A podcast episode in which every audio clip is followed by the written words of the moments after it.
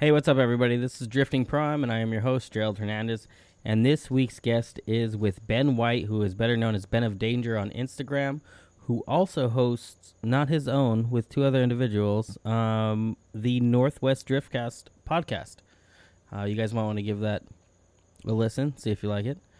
Uh, and we kind of get into what he's doing. He competes in the Evergreen Pro Am Series, which is uh, Evergreen Drift and I barely found out today that uh they have an Instagram and it's uh EVR mm, nope EVG underscore drift. So if you haven't been able to find the uh, Evergreen Drift account, it is EVG underscore drift. That's their official one. They just started it this year, so don't expect a whole lot. Um, at least as far as like not a lot of content. They just opened their Instagram account. I know that they've been a series for quite a while now, but they finally got around to like, hey, we should probably make one of these. Uh, he drives an IS 300 with a small block Chevy and a Muncie transmission, just like I do, except for the small block Chevy part. Um, we talk about dogs a little bit by, you know, we get a little off topic. That's that's usually how this goes and we talk about old hot rods a little bit and some car things that are unrelated to drifting. But thank you guys for listening, and I hope you enjoy the show. Hello. Hey, what's up, man? Hey, how's it going, dude? It is going, sir. It's been uh, sorry it took a little longer. I got home and there was dog shit everywhere. Dude, did he eat plums? No, uh, it's not me. It was uh, we are. What are we doing? We're dog sitting a very very oh. old um, lab, and you know I let her out like for 30 minutes before I left the house for an hour, and she decided to shit while I was gone. Dude, that I mean, when they get old, yeah. sometimes it's just rough. Like yeah. I, got, I got a lab, and he's coming up on like 10 years now, and he's still he's still mobile, and he's got his like shit mostly together, but like like one time a year like the plums will drop from the trees and he can't help himself and he eats plums and it just makes him just shit out his soul. Oh, like it's God. so bad. No, it's no, no. so bad. no, she's good. And it was like all solid. Okay, okay. Well, that's not so bad. Yeah, th- these ones, man. Like, eh, my house used to be carpet. Now it's hardwood but when it was carpet, I'd literally just take the like carpet cleaner out, and there was nothing else I could do but just suck it all up, and the whole time just cringing, just oh. Yeah, I know. I have like the weakest stomach too. yeah, yeah, it, it's pretty bad. Yeah, she's uh she's a 15 year old. Uh, oh, chocolate, yeah, chocolate lab. But when like she walks while she shits to like make it easier, and then she steps in it, so doesn't help that she's blind and deaf.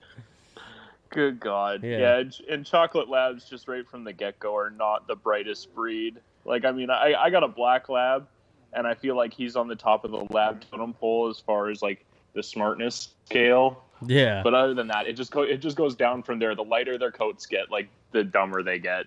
Yeah, I know. I have two huskies too, and they're uh, they're not the brightest. They're almost too smart for their own good sometimes, though. Those dogs. Well, not mine. They, My German Shepherd, yeah. definitely. She's uh huh. She's uh, she's the best one. The the uh, Huskies, they're a fucking mess. They fuck Just... shit up constantly. Just a goof troop. Yeah, yeah. One of them ate my boot. Like I had to tell somebody, like my dog ate my boot, and it was real. So. Yep, yep. Been through that one done that one. That's a, that's just the, the joys of dog ownership, right? Yeah, I know, right? Lucky bastards. but anyways, man, enough about uh, all the doggies. So we we tried to record an episode one time, and uh, I think, by the way, I found out it was the stupidest setting ever on my like little recorder that I flipped by accident, Duh. which is why that whole show went to trash. Duh. Yeah. It's always like some it, stupid little thing, mm-hmm. right? Yeah, yeah, it ha- it happens. I turned like the power to the mic off on the controller. I didn't know it was an option. My dad gave it to me like the way it was set up. He's like, "Here, it works like this. Don't change nothing." and you didn't, and then it failed. Correct. And you said, "Hey, Dad, what the crap, dude?" Yep, and he's like, "You changed it." So where there's that. But um. All right. Well, we got a good now. Right? right yeah, we're good. We are golden. Killer. So, uh, for those who don't know who you are, if you want to go ahead and introduce yourself and what you drive and where you drive at.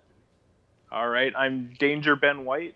I drive in the Evergreen Drift Series in Monroe, Washington, doing the pro am thing out there, and I have a Lexus IS 300 that is small block Chevy powered. So and little little unconventional with that route, but no, that's uh, trust me. If I could, if I wasn't like neck deep into LS already, I would probably just switch over because my block just broke on me.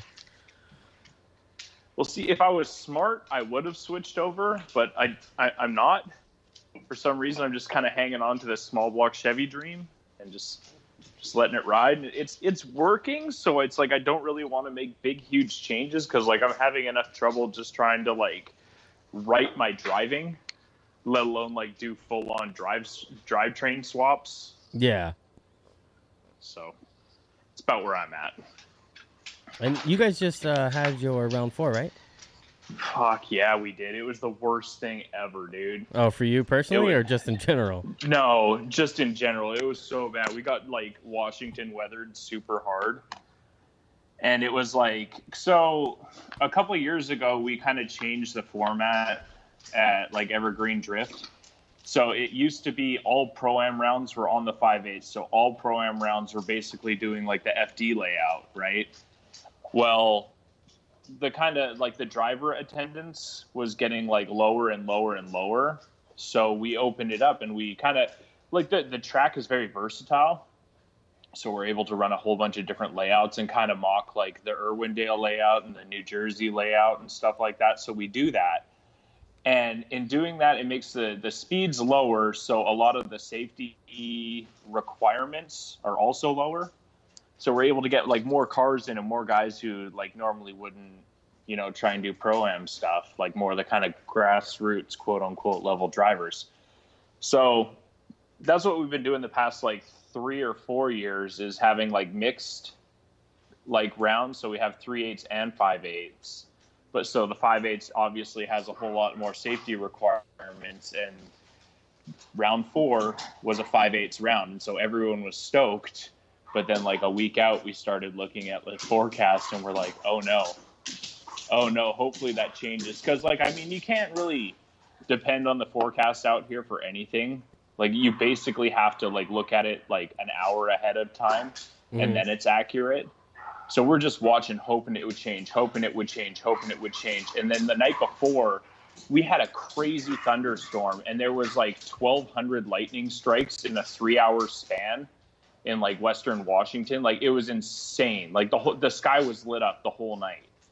And so it's like, well, tomorrow's probably going to be kind of shitty. But the thing is like, you know, if it if it's shitty on the track, we want it to stay that way. So if it's going to rain, we want it to stay raining.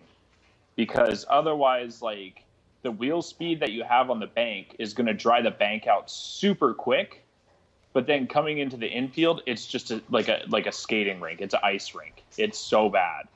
So we're we're sitting there and we're like, well, we want the whole thing to be bad, or none of it to be bad. Like make up your mind. Well, we got screwed because it kept going mix. It it would it rained the whole night before, so the track was like completely wet and screwed going into practice. Oh, okay. And then and then it dried out for qualifying. Like qualifying everyone was throwing up tire smoke. It was a perfectly dry track. Like, pr- provided you stayed like basically online, track was dry and you had grip for days, and it was the best thing ever.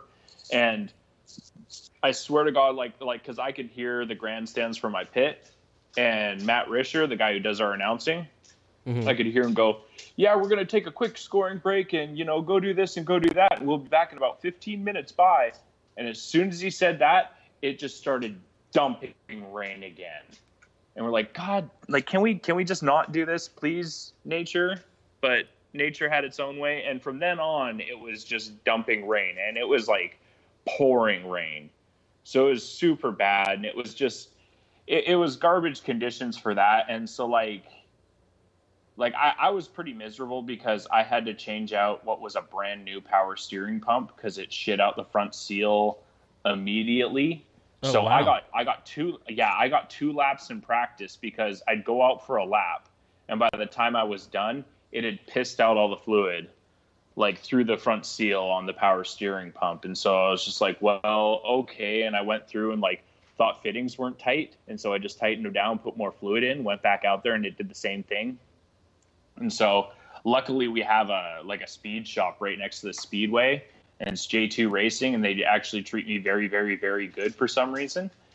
And they had another one because like I just run a like a circle track style pump, uh-huh. so they had another one right there on the shelf. I was able to go grab it from them, put it back in the car, and as I did that, like our our uh, our director, we call him Principal Guthrie, he comes by on his quad. He goes, "Okay, time to line up for qualifying." I'm like, "Well, either this is going to work or it doesn't. It worked flawless, and so like got out there for qualifying and like I, I threw down two like decent laps, and I feel like I feel like our judges are very very stingy on points. Like because I I feel like I can't be that terrible to only run like a 50 point qualifying score, but apparently I am. But it, whatever. I mean, because if if you throw down a score, you get in the show in our program. So it's not, you know, there's not just a top 16 or whatever. It's just, you know, we could have a top 21 if we wanted to. And I think that's, we ended up with 21 or 18 at this event, which was like pretty good, honestly. Okay. And so, yeah, I mean, do you, do you want me to just keep running through the day and how that went? Of course. I'm listening. All right. Yeah, yeah. So, like, I, I qualified, I think, 10th and uh, so like wait, you qualified tenth with like a fifty? You said. Yeah. Dude, that's how it is with the drift league too. Like, cause our driver count is low. Like, I think we had eleven drivers at this last round too. So trust okay. me, I know the feeling. Um.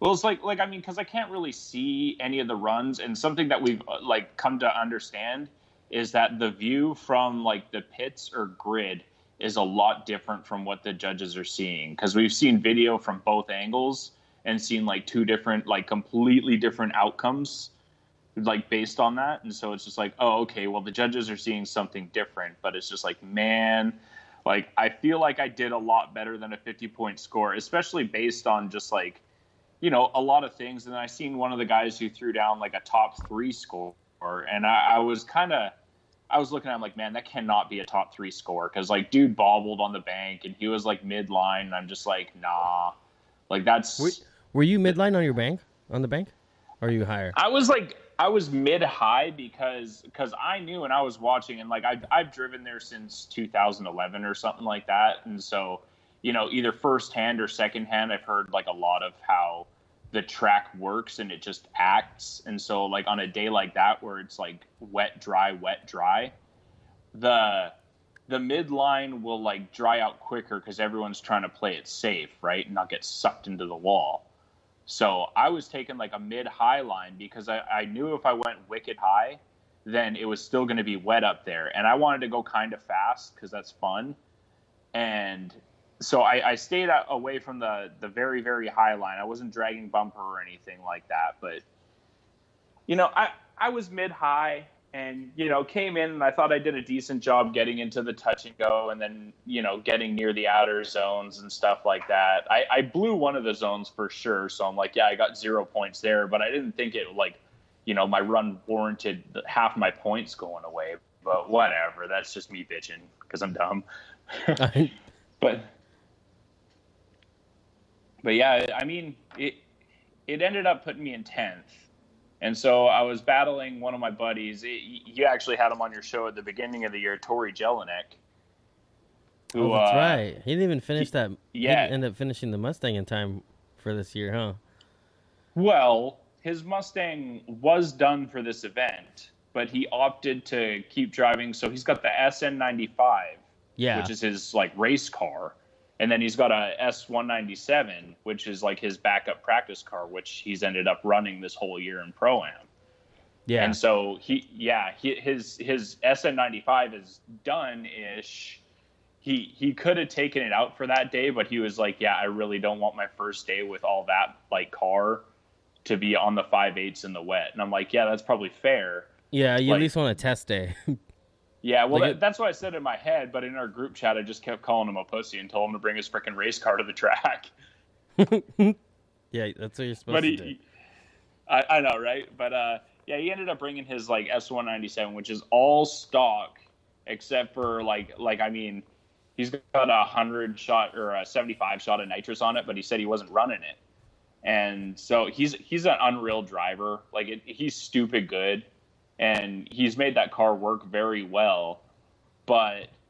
Just the like, I mean, when we went out there, it was raining again, and you're battling the conditions. And then you know if you were close to the other driver like you got bonus points. So like top 16 went up against him. He led first because he out qualified me. And like I, on his lead run my follow run I, I i was trying to keep up with him but i had zero traction zero traction. So like he pulled like three cars on me off start. And like I was like, well, I'll just like reel him in slow, like throughout the bank, and I did, and I was watching him, and there was like a spot that got like super sketchy, like mid bank, where the cars would just kind of shift up a few feet, like towards the wall. And I was watching him, and I was just kind of, you know, keeping the car in drift, and I watched him shift up. And I'm like, ooh, this is gonna get exciting. And it's like, nah, he just rode that in, like came to the infield, and like, I mean, we finished side by side, so it was cool. And then on my lead run, you know, he jumped the line, right? Because I mean, I I make a little bit more power than he does, Mhm. and I, it was everything I could do to get in front of him because I was just like, yeah, like first gear is absolutely useless. Second gear just wop wop wop wop wop wop wop, and there, there's nothing I could do through it. And third, and just kind of rolled on it and slowly passed him like Jesus and it went through, initiated, ran like that mid high line, probably a little bit higher than my qualifying. And uh, we came into the infield, like filled all those zones, and I saw him in the corner of my eye. Like I, I mean, I seen him the whole time, but I saw him in the corner of the eye on transition, and I was like, yeah, all right, this is gonna look super cool.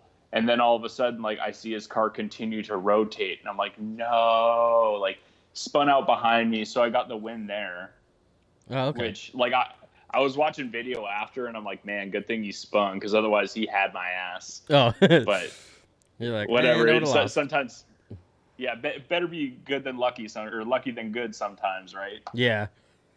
Yeah. So the then I that got me into grade eight, and then I went up against Pat Fontaine, who drives a it's an E46. I think it's supercharged. Uh, he drives a lot in uh, one of the Canadian series in like Alberta. The Spec And, D uh, series.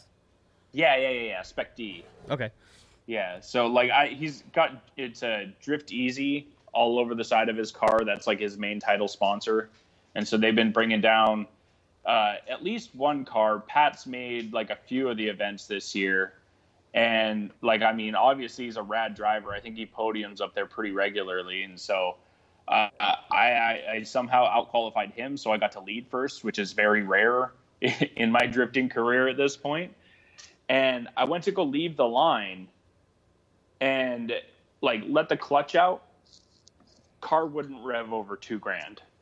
I'm like, what is going on? And you know, like I mean, it's it's small block Chevy, so it's very, very, very simple. So there's only a few things that could go on, right? So because we left the line, that was like basically the run, which was weird because like I I pulled forward and I was trying to rev the snot out of it, rev the snot out of it, and it wouldn't do anything. And Pat was just kind of waiting for me to go, and he was just like, "Come on, man, I want to go have fun." And so like I shut the car off real quick, turned it back on, and it was still doing it. And so I waved him past, and as soon as I waved him past and he started going, car picked right up. I'm like, no freaking way. Yeah. And so like I was like, well, the you know the track's continuing to change, so I'm going to take another sight lap. And so I just drove behind him, like felt the track out, and I'm like, okay, well it's still wet, it's still wet everywhere. It feels the same, but you know, went back to grid, turned around, like grabbed e-brake, turned around, and car kept doing the same thing. It wouldn't rev over 2K, and I'm just like, this is bullshit. So I'm just like, yep, calling my five minutes because it's available and I just can. So went back to the pits and I was like I was checking because I, I have like a big like five inch tall air cleaner like big it's full on circle track style right so it's sticking out of the hood so I'm like man is that thing like waterlogged and it's creating an issue so I took it off tried to rev it did nothing and so I'm like well that's dumb I'm like looking around at like all my spark plug wires and stuff like that and like none of them were burnt Mm. and so I'm just like well like there, there's one thing I changed and it was like the the module inside the distributor change that thing out so I could actually have a rev limiter again because I feel like that's a necessity in drifting. And Definitely. that's the only thing I changed out. So that's the only thing I could think it would be. And so like I you know, during my 5 minute timeout, I look over at Principal Guthrie and I'm just like, "Hey man, how long do I got?" And he's like, uh, "You got about two and a half minutes." I'm like, "Okay," and just shut the car off. And I'm like, "Let me know when I got about 45 seconds, man." So we're just kind of kicking it there, bullshit. And then he looks at the clock. He's like, "Yeah, 45 seconds." I'm like, "Okay, go fire the car up, and it's perfectly fine." Just like this, this is total bullshit. And so like, go back to the line, and I, I mean, it was just a shit show. Like I tried to leave the line, and like Pat's car is just gripped up, and so he pulled like six cars on me. So like I, I really need to work on my drag strip launches, like leaving the line and being able, able to keep up with people. Cause like, yeah, no, he just took off from me and he was gone. So it's like, yeah, he got the easy win there. But yeah, I, I guess that, that module thing, like I, I called uh, Pertronix and they're saying that it's probably the coil because they're not compatible because one is like a race style uh, it's a race style module and a street style coil. So the resistance in the coil is too high, and so it'll run out of spark. Blah blah blah. And he's like, like the guy on the phone was like, "Look, man, I'm really, I'm not trying to just sell you our crap, but you should probably buy our crap to put in there." I'm like, "Yeah, yeah, you guys usually make stuff to like all work together, so Yeah, so you need something. It's like a supporting mod type setup. Yeah. Yeah, which like I mean I should have like an MSD box, like a 6AL or something like that, but it's just like everything's just kind of worked. So it's, you know, it wasn't necessary for me to spend 400, 500 bucks on stuff. I'll buy used shit. I don't know about you. Some people are like super anal about it, but Oh. I don't give a shit as long as it works. Dude. Dude, I'm the I'm the king of used. The the motor in my car right now is a used uh, modified motor. So it's like a 360 cubic inch, 13 to one solid roller cam, Oh shit! and it's got Okay. yeah, and it's it's got a billet crank in it, and it's got like H beam rods with 7 16 volts, like full on. If if I ever decided to build another motor, it would not be as nice as this ever. Yeah, and that's a relatively strong motor to have all of that in there too. Um, I kind of grew up around those Yeah. small block Chevys. So, have you? uh What you- what kind of power are you putting down, or you never really dynoed it? I never, I never, I still haven't really dynoed it, and I mean, I I don't really have a good gauge on like what power is what. Like I think it makes probably between four and four fifty, which I mean, It's like a get rough guesstimate. yeah, yeah, and that's I mean that's all you really need to run in proams and stuff. I agree. I think that that's kind of like a a strong medium right there. Well, the guy who's like our our points leader right now makes three fifty wheel. Oh, see, Yeah. hey, you guys know that that series doesn't have like an Instagram or a website, do they? They do. It's it's uh, the Instagram is evg underscore drift. Hang on, hang on. Let me uh let me look that up because I have I have been looking for it. Oh, Well, there it it's weird because like it, we always refer to it as like EVD, as in like drift, but then I get whoever had the the rights to the Instagram like took them with them and wouldn't give it up, so they had to like switch it, and so now it's like E EVG. I thought it would have just been Evergreen Drift, like the whole word. Yeah, it, it it's weird because like a bunch of those like domain whatever usernames are all taken up. So it's like we just that that was the last one we ended up with, and like eh, I tried to start one, and then as soon as I tried to start one, like the the director was like, "Hey, we started an Instagram. Be sure to share it around to everyone." I'm like, "Oh, well, I kind of just did the same thing, man." But yeah, there's all a, right, we'll there? just There's use a yours. Drift Evergreen, Evergreen Drifters, uh, Evergreen Drift WA, which is I assume is for Washington. Yeah, yeah, because there, there is another Evergreen Drift somewhere. Ah, okay. So I'll make sure I uh, I share that because I didn't. I just followed it. I could never find it, and I think I um I forgot who. I think it was with actually Tori when I had him on. Um, I thought I had found like at Evergreen Drift. He's like, "Hey, that one's not us." so I was like, "Well, Yeah. can't find it, so I'm gonna delete it." But he didn't correct me either, and was like, "Hey, it's this one." Well, I don't think we had one. It was like just before like the competition season began because like Oh, so it's So I new. do- okay. yeah, I do the announcing for like our grassroots competitions. Oh, cool. I had so a, I like a and and I was doing it for pro am when I didn't have like a car put together. But now that I want to run pro am and do all that stuff, I just do the grassroots stuff. But I'd still try and be like, you know, moderately involved with some of the behind the scenes stuff and some of like the, you know, the like social media aspect of it. Like I tr- I try to do as much as possible. It's so hard yeah. to like keep on it, but I know. I got. I was able to do it uh, this last round since my car broke in practice. Mhm. Um, the announcer texts me. He's like, "Hey, do you want to announce with me?" He's like, "You could do like commentary or something." And I was like, "Why not?" But it was cool. yeah, sweet. Yeah, I- I wasn't doing shit else. Right. Well, yeah, that's your clutch exploded, right? Yeah. It took you. Do you have an aluminum bell housing? No, no, no, no. I, I got on there. I told you I have a scatter shield too, Okay. and it's like I, I had a clutch failure, and it's just like man, like that could have been a lot scarier if I didn't have a scatter shield. So Yeah, I dude. should run one. There was some dude who got tagged in that picture, um, and he was just at Grid Life, and his blew up. And from my understanding, it went through the floorboard. I don't know what went, what part went through the floorboard, but you can see it right where the floorboard and the firewall meet. There's a big ass hole. Uh-huh. And then I asked him, I was like, you know, what about the passenger? Uh, fine for the most part, just a couple broken toes. I was like, that yeah, we, we if anybody doesn't know anything about you know like clutch explosions without like the proper equipment to keep that shit contained uh, that will take off your feet without a doubt. for real. and it they Yeah, always shoot to the right they always shoot to the passenger side and if you drive a fucking right hand drive car you are shit out of luck Right.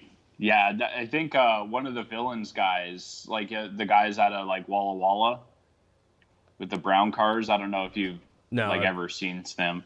no. Okay, one of them, his name's Jason. He uh, he had a clutch failure, and it went straight up through the cowl, and it was just like like it was the most like surgical precise cut through that. And it's just like, geez, man. because it blows that's- through at what it's it's probably yeah the clutch is spinning just as fast as the crank is so Right. it's good you know Right. depending on how when it blew at what rpm he was at it probably just you know 7000 let's just say let's call it 5 yeah, 5000 e- revolutions five, per minute yeah, that's yeah, that's moving Yeah, you don't want to take that much steel at 5,000 RPMs and like however fast it's just going to projectile out of there. Like hell no, you don't want it to graze you like no, no. Yeah, it's uh, it's pretty bad. But actually, uh, so for everybody that doesn't know, my engine block is toast. Um, so on the aluminum block, just like the small block Chevy, how the the um, the starter is on the passenger side on the bottom. Yeah, So they bolt up in the same exact position, same thing. But so like on the small block, he kind of has like that little. It's kind of how to I, I don't know the best way to describe it, but it's not a part of the block. It's kind of like an extension of it. like an And- ear. Yeah, like an ear. Best way to put it. Um, Yeah. And that all blew off because when it took my clutch, my clutch blew out. It blew off the block. It took all the hardware with it, which I think is why I had the big, as big of an issue as I did. I did have shitty Mhm. hardware on there. I should have had better stuff. Um, so ultimately my fault. Um, but it blew the starter apart. It blew that off. So like the engine is fine internally, but it's no good now because I can't bolt anything to it. Yeah, that sucks. Especially like aluminum block things, because like those are. It, I mean, people think that they're actually made of gold, and they want to charge you a lot of money for them.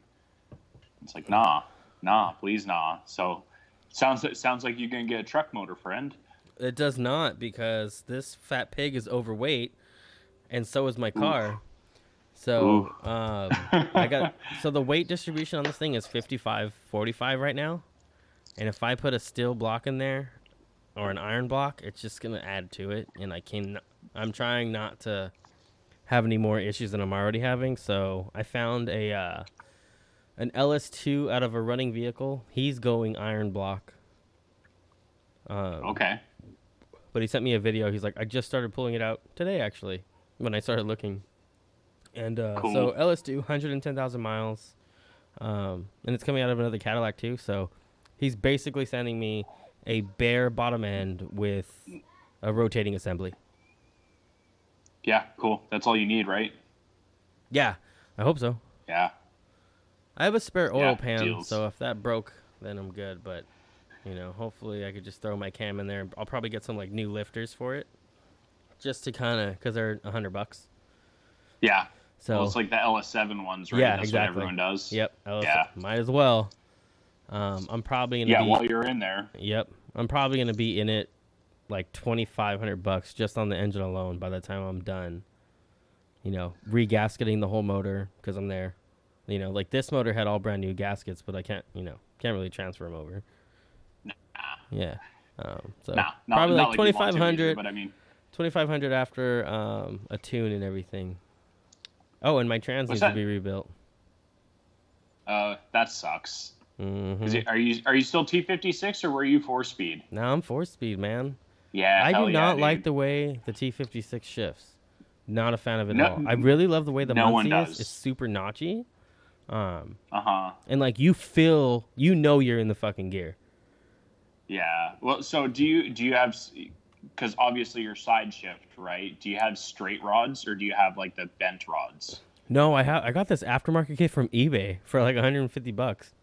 So okay. it moves your shifter up and back about, mm, yeah, probably up like six inches, back probably like four, and then it's all the straight aluminum rods, which I think yeah, I have to right buy again. The tail housing, right? Yeah.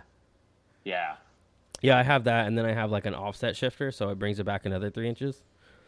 So okay, because this car's long, um, but it's been working for me so far, and I have the the Hurst competition shifter on it. Well, yeah, I think that's what uh one of my off season upgrades is because right now, like uh, I just have like a stock like linkage setup on it, so it's like all the bent rods. Dude, those are and it feels so much it, better when you change it. I promise. I had that into my BMW. I, I, I imagine so because like I mean I have a like kind of a remote setup so there's like linkage in the car as well to attach to it and like set the shifter back to where like the stock shifter would come out in the Lexus. Oh, okay. And it's just I, I I've been fighting with it all year because I my my three to two shift is just awful and like 90% of the time i feel like i go to fourth because i'm an idiot but it's just like I can't feel any of the gears with it right now. It's like it's just so numb, and so it's just like I'm hoping this is where the gears are. So in, in the winter, I'm definitely getting that the straight rod offset bracket, whatever setup, and Dude, so it should the, put it all back where it is. I I, I know exactly what you're talking about because I've been staring at it. the eBay one, right? Yeah, that shit works yeah. fine. Yeah. yeah. Um, yeah. on mine, what I will say is like the linkage I have, um, it or at least the connectors I have, you know, it has like those stupid little brackets that come off the trans that you hook up the linkage to. Yeah. Okay, so the bolts that they supply for it don't really just work in there because it's like a half inch hole and they give you like a 5 16th bolt. Oh, okay. Um, so you'll have to get some some washers. I went. We have like a. I have like a Ace Hardware down the street, and they kind of have a whole bunch of shit uh, in that yeah. section. So I was able. To, I got lucky, and I was able to find them. Okay. Well, I, I mean, I work I work tooling at a very large airplane company. So oh, well, oh that's right. You, I remember you mentioned you worked at Boeing. Yeah, that place. Yeah. Pays, yeah, hey, so I may or bills. may not have it like, dude, it pays all kinds of bills, and they they ask very little of me, so it's super cool. I need to fucking move. uh. I mean, I mean, it, it's the easiest way to make, you know, almost 100k a year. Like I have a high school education, and that's about it. Yeah, I, that I don't even have that, but I make I don't I don't make almost 100k. That's it's not almost 100k. It's nowhere near there yet. Getting closer. Yeah. Trying to. Yeah, uh, as, as long as you can like shrug off like the bureaucratic BS of like like what is supposed to be a manufacturing facility and it's basically just a giant office building. Like if you can shrug off all the crap from an office building, like then you know you're going to be fine.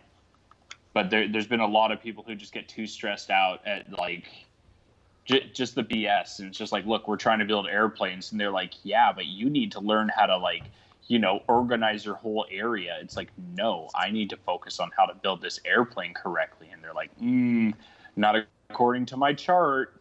God, go away. Oh, and then they get ridden all over from the workers. Oh yeah. Oh, I love that.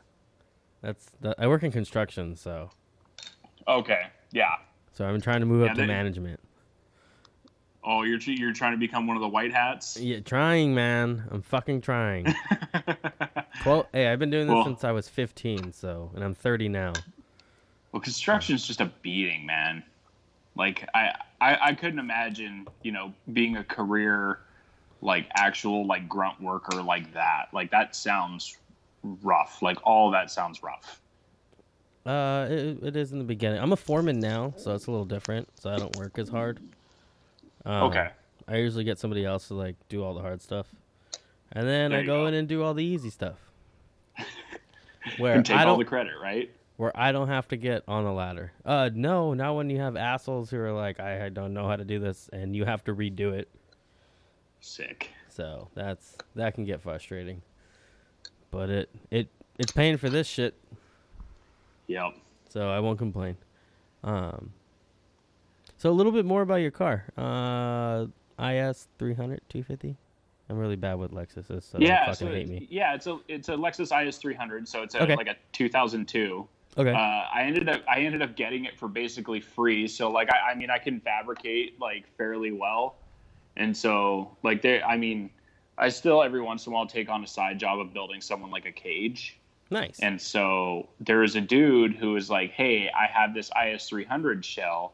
Will you take it and trade for building a half cage in my S14?" And I'm like, "Hell yeah!" And this was when like, like I I, I had a S13 and I wrecked it, and uh-huh. then I had a kid, and so I I had no disposable income, and so like I was I was you yeah, know just grinding away that. doing the yeah. yeah. I was grinding away doing the the cages as like a side gig just to like, you know, stay involved in like a lot of the drifting stuff and like keep my skills sharp that way. And that's when I was doing like announcing both pro am and grassroots and stuff too. So I was still involved in the community heavy. So yeah, I built a half cage in a dude's 14 and got this IS 300.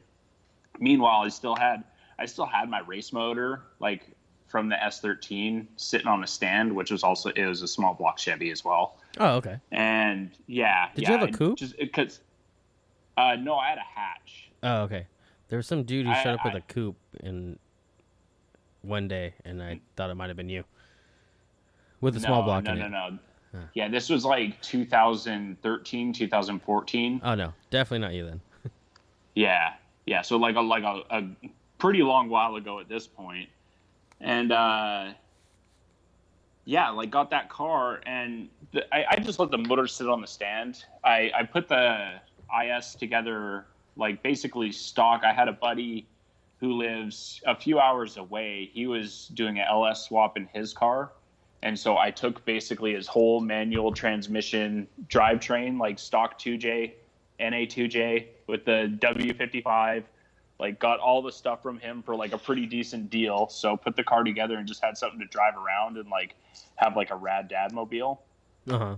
And and then like a couple of my buddies, they uh it was when they were doing the final bout thing and they had the special stage west.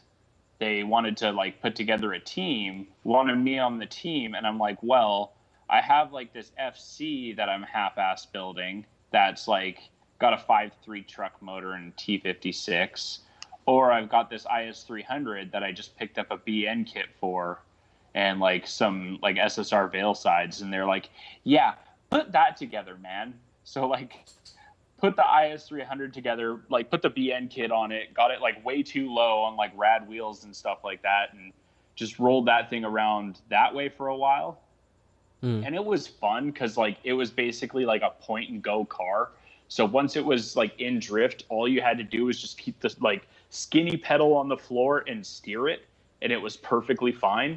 It's like wow, this is fun, but I also like V8 things, like, and I miss V8 things. So like the winter, like after drift season, whatever year it was, like tore all that drivetrain out and started putting like the small block Chevy back in, which it was basically the same as when I put it in the S chassis, like the same kind of like headaches. Like I had to, it's a front sump oil pan, so I had to build a oil pan for it and do all that stuff, which now that I know how to do it isn't hard, but at first it was like the biggest headache ever because everyone, like all the old timers, if you talk to them, like they're just like, oh, get a Chevy 2 pan. And I'm like, it doesn't work because like X, Y, and Z reasons. But I can use the Chevy 2 oil pump pickup tube, which is like huge in all that because I really didn't want to have to like build that and snake like a pickup tube past a crankshaft and all that stuff. So was able to run the Chevy 2 pickup tube, mm-hmm. build the oil pan, and then it's like I mean the headers they have to wrap around the steering column, which is normal for S chassis stuff and like a lot of import stuff. BMWs are the same way. Uh, yeah, at least at least the I CX racing BMW, ones I had on my BMW. I think BMWs are like on crack with how some of that goes. Like it's, you know, it's just it's wicked bad on how like a lot of the routing goes on those two. I'm not even bullshitting you. Um, it was easier to work on the LS in the BMW than it is to work on the LS in my Cadillac. In the car it fucking came out of. Uh, there's a Dang. lot. It's a much much tighter space. So like on the BMW or even like on the Lexus, for instance, like I I know relatively look like it's kind of slanted since it has the MacPherson, right? Yes. So yeah. it's kind of slanted as far as the shock towers go. But on the Cadillac itself, they're pretty much a 90 degree, like to the top, you know, and a straight down. And those on the shock towers on the BM on the Cadillac, they're actually taller than the engine. So that normal space you would have, like if the engine was a little little bit higher, and that little slant you would normally get, like to get in to change spark plugs, is a lot easier. Yeah. Not on this car, especially, and, and I have the stupid radiator in the rear, so I got my water hoses running right there. Okay. So that's Jeez. also kind of like a pain. and I have like bitch hands. Like I'm not gonna lie, I wear a medium in gloves, and it's hard for me to get to spark plugs. And I see some guys do it. Damn. I'm like, how are you doing that without struggling? But then again, I have like short, fat hands. Duh. Yeah. I, I mean, that there's a lot of room in that Lexus to like move around and do stuff, which is like that. That's one thing I'll say is there's a lot more room in that than the S chassis. That's for sure. And like like it, I, I was able because like I had to make my own headers too. So oh, okay. I was able to like route the tubes in what? such a way where I'd have a lot of room in different places. Uh huh. So that was nice. So what did you end up doing for that? Did you? Because I'm not that I'm gonna do my own. I probably will because I actually don't like these ones. Um, we have long tube headers and they sit below the f- the frame rails. Uh, that's lame. Right? Yeah. And it's yeah. and it's all they're DNA headers. So DNA went and bought some other headers. I think they were Pacesetter headers, and they copied them and did the same thing. But um, Kooks makes headers for it too, and they do the same thing. They all really? ride low because of the T56 Oh. That's normally there. Okay. So it goes lower and then it goes around it. Does uh does American Racing make headers for it? Because they they seem to be pretty good on like their build quality and what they do.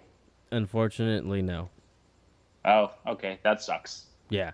So the, with the four speed bell housing and stuff like that, I'm trying to So I have a lot more room to work with, and not to mention I also don't have a whole bunch of like uh, on top of the firewall. There's like a whole bunch of plastic panels and shit that's normally there. Um, I don't have any of that, so I'm trying to uh-huh. I'm trying to get out of all of it. Yeah, yeah. W- with mine, I just bought like a like a build your own header kit, and so it comes with a bunch of like like bends and like the basic kind of shape of how they should look. So it's got like the flanges, bolt those on, and then like a whole bunch of tubes and bends, and then the collectors. And I just kind of started like Lego blocking it together, and I'm like, well, this looks good, this looks fine, and then it's like, well, that tube sucks, cut it off, build another one. It was, it it worked out all right. I think over the winter I had to I decided to move two tubes just to make my life better. And it's like, yeah, at this point, I mean it it's absolutely perfect. Like I mean, as far as accessibility, like I'm not I don't think I'm at the point where I should really be concerned about what the length of my runners are on my headers. Like I just don't care. So as long as I can get at everything like access all my spark plugs and not be burning up like spark plug boots every event, like that sounds like a win to me, and I'm just going to keep running it. What? So they, they should make like a like a build your own header kit for like LS stuff. Like I mean, it's the, uh, common enough. I was looking at it's not. So we there's a place down the street. I haven't really gone to them yet. Um, they're probably like I don't know, twenty minutes from my house. It's called Performance Tubes, and I've been following them for a while. I'm thinking about finally just going over there, and you kind of just cut their pieces up, or they kind of have like a whole bunch of like, um, to make your own headers, but obviously you'd have to cut them to size where you want your yeah. like 90s at. Um, they're all pre-bent stuff, and you just kind of weld them together. Yeah, uh, that's something I've been thinking about yeah. to kind of get them tighter. Uh, but now that I have to spend, you know, I'm probably gonna end up spending like five grand by the time I'm done with, you know, new the new motor, rebuilding the trans, a clutch, all that shit. Uh, mm-hmm. I don't. That's not happening this off season. Like my off season yeah, funds were were probably about five grand, and I was gonna have um have some guy. I was actually gonna work with hit up Nate from Bink Industries to make me a, an angle kit. Okay. He's he's uh he's worked for a lot of drivers in the past, and he actually did the Wisefab correction for the 240s. Okay. Um, I was gonna have him do it, and right after we talked, the fucking everything went to shit. So, I don't, unfortunately, I don't think that's happening now. Not, I, I just can't afford it because I still want to get um, my seat time this off season. So the plan was to to do that and continue running what I was running until it blew up, and then it blew up that fucking day. Sick. So now it's uh now it's changed, but it, now it's going to be minimal work, get it running again, and just get as much seat time as I can and deal with it. Yeah, you're going to use that that car as the seat time car, like not not have any practice car, just that that one. You know, I have another chassis sitting here. I have two actually. Um, okay. But to throw a motor in them and start doing that, it would just it would cost me. I can't afford it. That was also part of the plan to kind of get something okay. cheap going. Um, but it's just it's not looking good right now. Yeah, that's that's what. So like right now, my plan is to get like a winter seat time car, like especially after I saw that after yeah. the battle with Tori. Yeah, because because it kind of rattled me a bit, and like I'm like, well, what's the difference between me and him? And it's just like, look, I remember one winter, or there was like one full year where Tori was out at every event with stacks of tires. And every time I looked out on track, there was a red Mustang out there, and he was running doors with like blatant disregard for his or other safety. And I'm like, whoa, that's cool, man. So like that's the only thing different. And it's like right now I only have like the one car and it's like I really don't want to like bend another pro angle arm because I don't want to keep paying to replace like suspension parts and stuff like that. Mm-hmm. So it's like I, I figure if I get something cheaper, that's you know easier to replace a bunch of stuff with, then that might uh, might be a little better there. So I'm on the same boat. Like I the, have, I basically have two cars here, and I'm I'm thinking about it. I'm really thinking about it. Yeah. And I yeah. mean dirt cheap shit. Like it has 16s on it now. Leave them. they're staying. Yeah. Cheap, t- cheaper yeah. tires. You know, probably get like a cheap 5.3, some cheap like Megan coilovers. Don't change any fucking arms and just throw like the modded knuckles on there and maybe a seat. Mhm. I don't know. It, it might happen, but it gets expensive once you start like digging into transmissions and clutches. Yeah, that's why I'm trying to like trying to figure out the best like bang for your buck. Like I put that Facebook post out and like like I, I have a basic idea of like what to look for and it's either either like a SN95 Mustang or a 350Z, honestly. Cuz like the the Mustangs like it's already V8 power. Like you, you can get them for like a G. And then you know it's put it's go buy like a unicorn angle kit and some coilovers. And like that's it. It's like well that's that's a good use of money and like putting into a practice car. And it's like you know it's a ford motor. Like it's either a five liter or four or six. And it's like those things are dime a dozen. Like all the you know the four sixes came in like all the caprices and stuff too and Yeah. like the t-birds and shit and so it's just like oh okay they're everywhere I know. Now that you got, So it's like that's- now that you brought it up, you really got me thinking it because my cousin has like a 5.3 with like 210,000 miles on it. He's like, it's running. Yeah, yeah, and it'll just work. It, He's like- stupid he's like, is- is 300 that thing will chug along. Dude, Yeah. that thing will chug along forever. I would. just I wouldn't do anything no to it. I would just put it in. I wouldn't change a fucking thing. I wouldn't even tune it. I would just take Right, vats that out.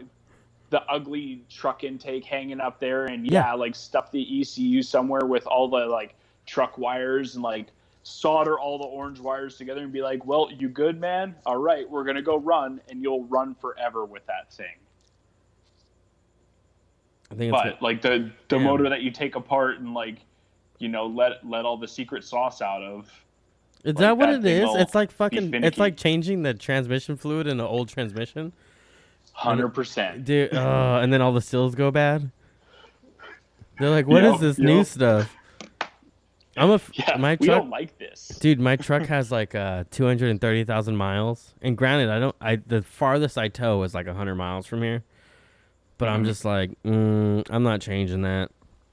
I'd rather just add some like Lucas like slip shit in there. But Yeah. other than that, it's not getting changed because I know how that works. yeah don't don't touch that stuff Yeah. Um. So, uh, how did you end up finishing o- this season off? Uh, let's go through your whole season. How'd you Well, we- start? we, got I know you have yeah, four we got rounds, right? one more event we got one oh shit! more Oh, event. you do. yeah and it's at the end of the month we kind of so we had a huge hiatus and it was like a two month break Those in the suck, middle of don't all they? of it. It, it. it does because I, I was sitting here just getting itchy at home, like man, I need to get like some seat time, Have and you- there was nothing on the calendar. Then you guys don't even have. Um. Well, where are you out of again? Uh, In in right around like Monroe, Seattle. Oh, Like- so you're right next to the track.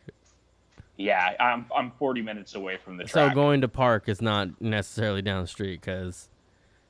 It's not down the street, but it's not out of the question. Like I'll, I'll totally like roll down there. It, like How if I hours? needed to get seat time, eh, it's like three and a half hours, four Okay, that's hours. not that's not terrible, and that's towing. No. That's towing. Yeah. Yeah. Wait, you guys don't live in California, so your towing No. laws are different. Yeah. No, we haul ass. Yeah, not here. Have you driven here before? Cause it's fucking. No, yeah, you have to go like 50 or 55, don't you? No, it, that's not the problem. Okay, it's not the problem the least bit. Anybody who's driven in California knows that everybody is willing to fucking die before they let you over. Oh, yeah. You know what you do with that? I get just over. list, list, list lazily into their lane, and let them enjoy like you just I need a bumper st- establishing dominance. Dude, I need a bumper sticker that says, I'll kill us both if you don't let me over. So, so my my tow rig now is uh it's a '93 uh, Chevy Crew Cab Dually that's lowered. I So it's like fucking hella- hate you. I love those things. Dude, it, it's so It's with- sick, right? With the It- 454 in it? yeah, yeah, it's Dude, those are nuts. power.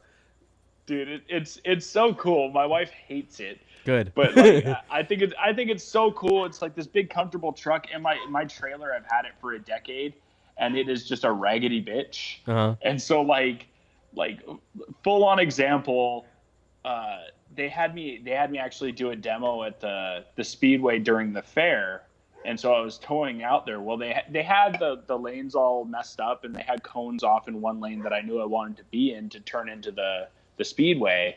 And so I'm like, well, I'll have to merge real quick. And so I, I did exactly that. I started just slowly going into someone's lane. I'm like, yeah, I'm coming over, dude. Like whether you want to or not. And I'm watching in my mirror, and I still hey, don't necessarily want to hit someone. Hey, hang on one second. You guys shut them dogs up. Yeah, you hear them? Hang on. Yeah. Callie. But you're not barking. You're a good boys. You're a big good boys.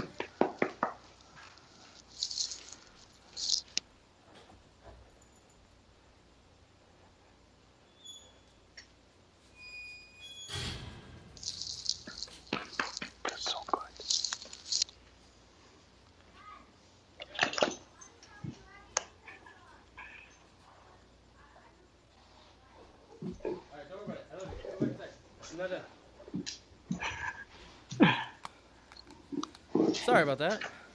Yeah, no problem, man. All the dogs, and then my kid has a million questions at one time. well, yeah, he, see, he sees you get get up. That means you're available now, right? No, he was playing the video game. I was like, play your video game. We'll do your homework in a minute. Priorities. Yeah, yeah so, I have to teach uh, him young. Yeah, that's what's up. You t- teach him young, teach him right.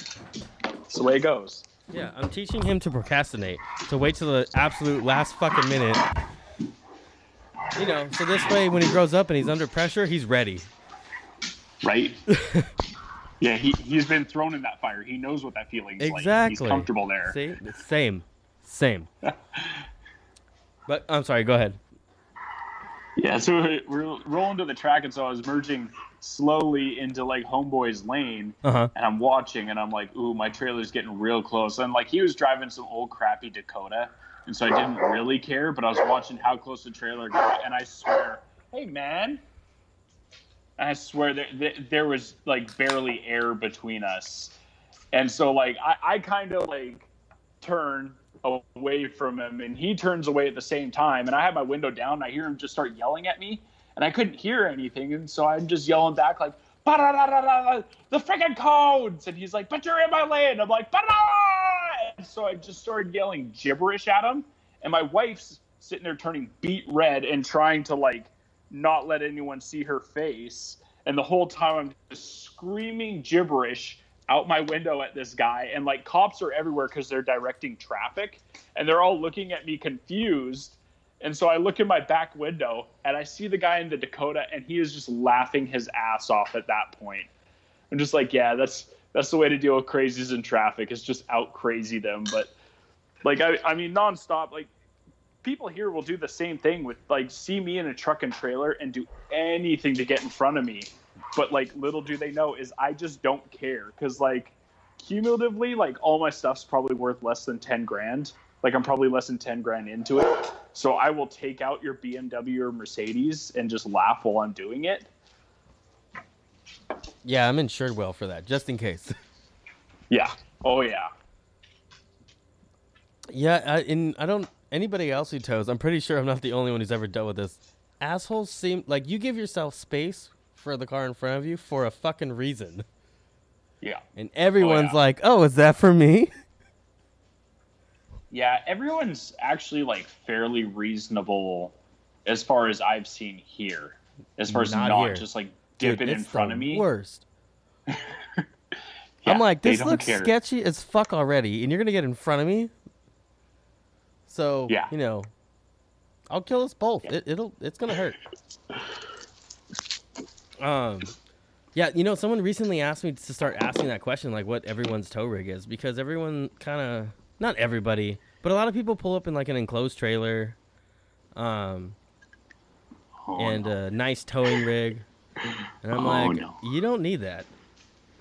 I drive well, a Silverado with a 4.8 in it, with like 230,000 miles in a shit box of a trailer. Dude, it's whatever works, right? Like whatever gets you there gets you there. Like I, I am not going to throw shade. Like I, at the at the beginning of the year, I had a a 2012 uh, F350, so like six seven powered. But then it, it got totaled out because some lady hit me in a minivan while I was backing out of my driveway. And so th- this is what uh, I think on our last one we touched on this. I ended up buying a Chevy SS, so the wife and I, I could remember have like that. Yeah. Yeah, so she, she could have a fun car to drive around because she missed her Mustang, and like I have a child, so we needed like a somewhat of a family rig. Should have got so a I CTSV, man. So I I sat in a V and I drove a V, Which and one? I did it after after I was in the SS, Okay. and I could I couldn't do the V. It was it was just enough smaller where it bothered me, Really? and Was it a V1 oh, or yeah.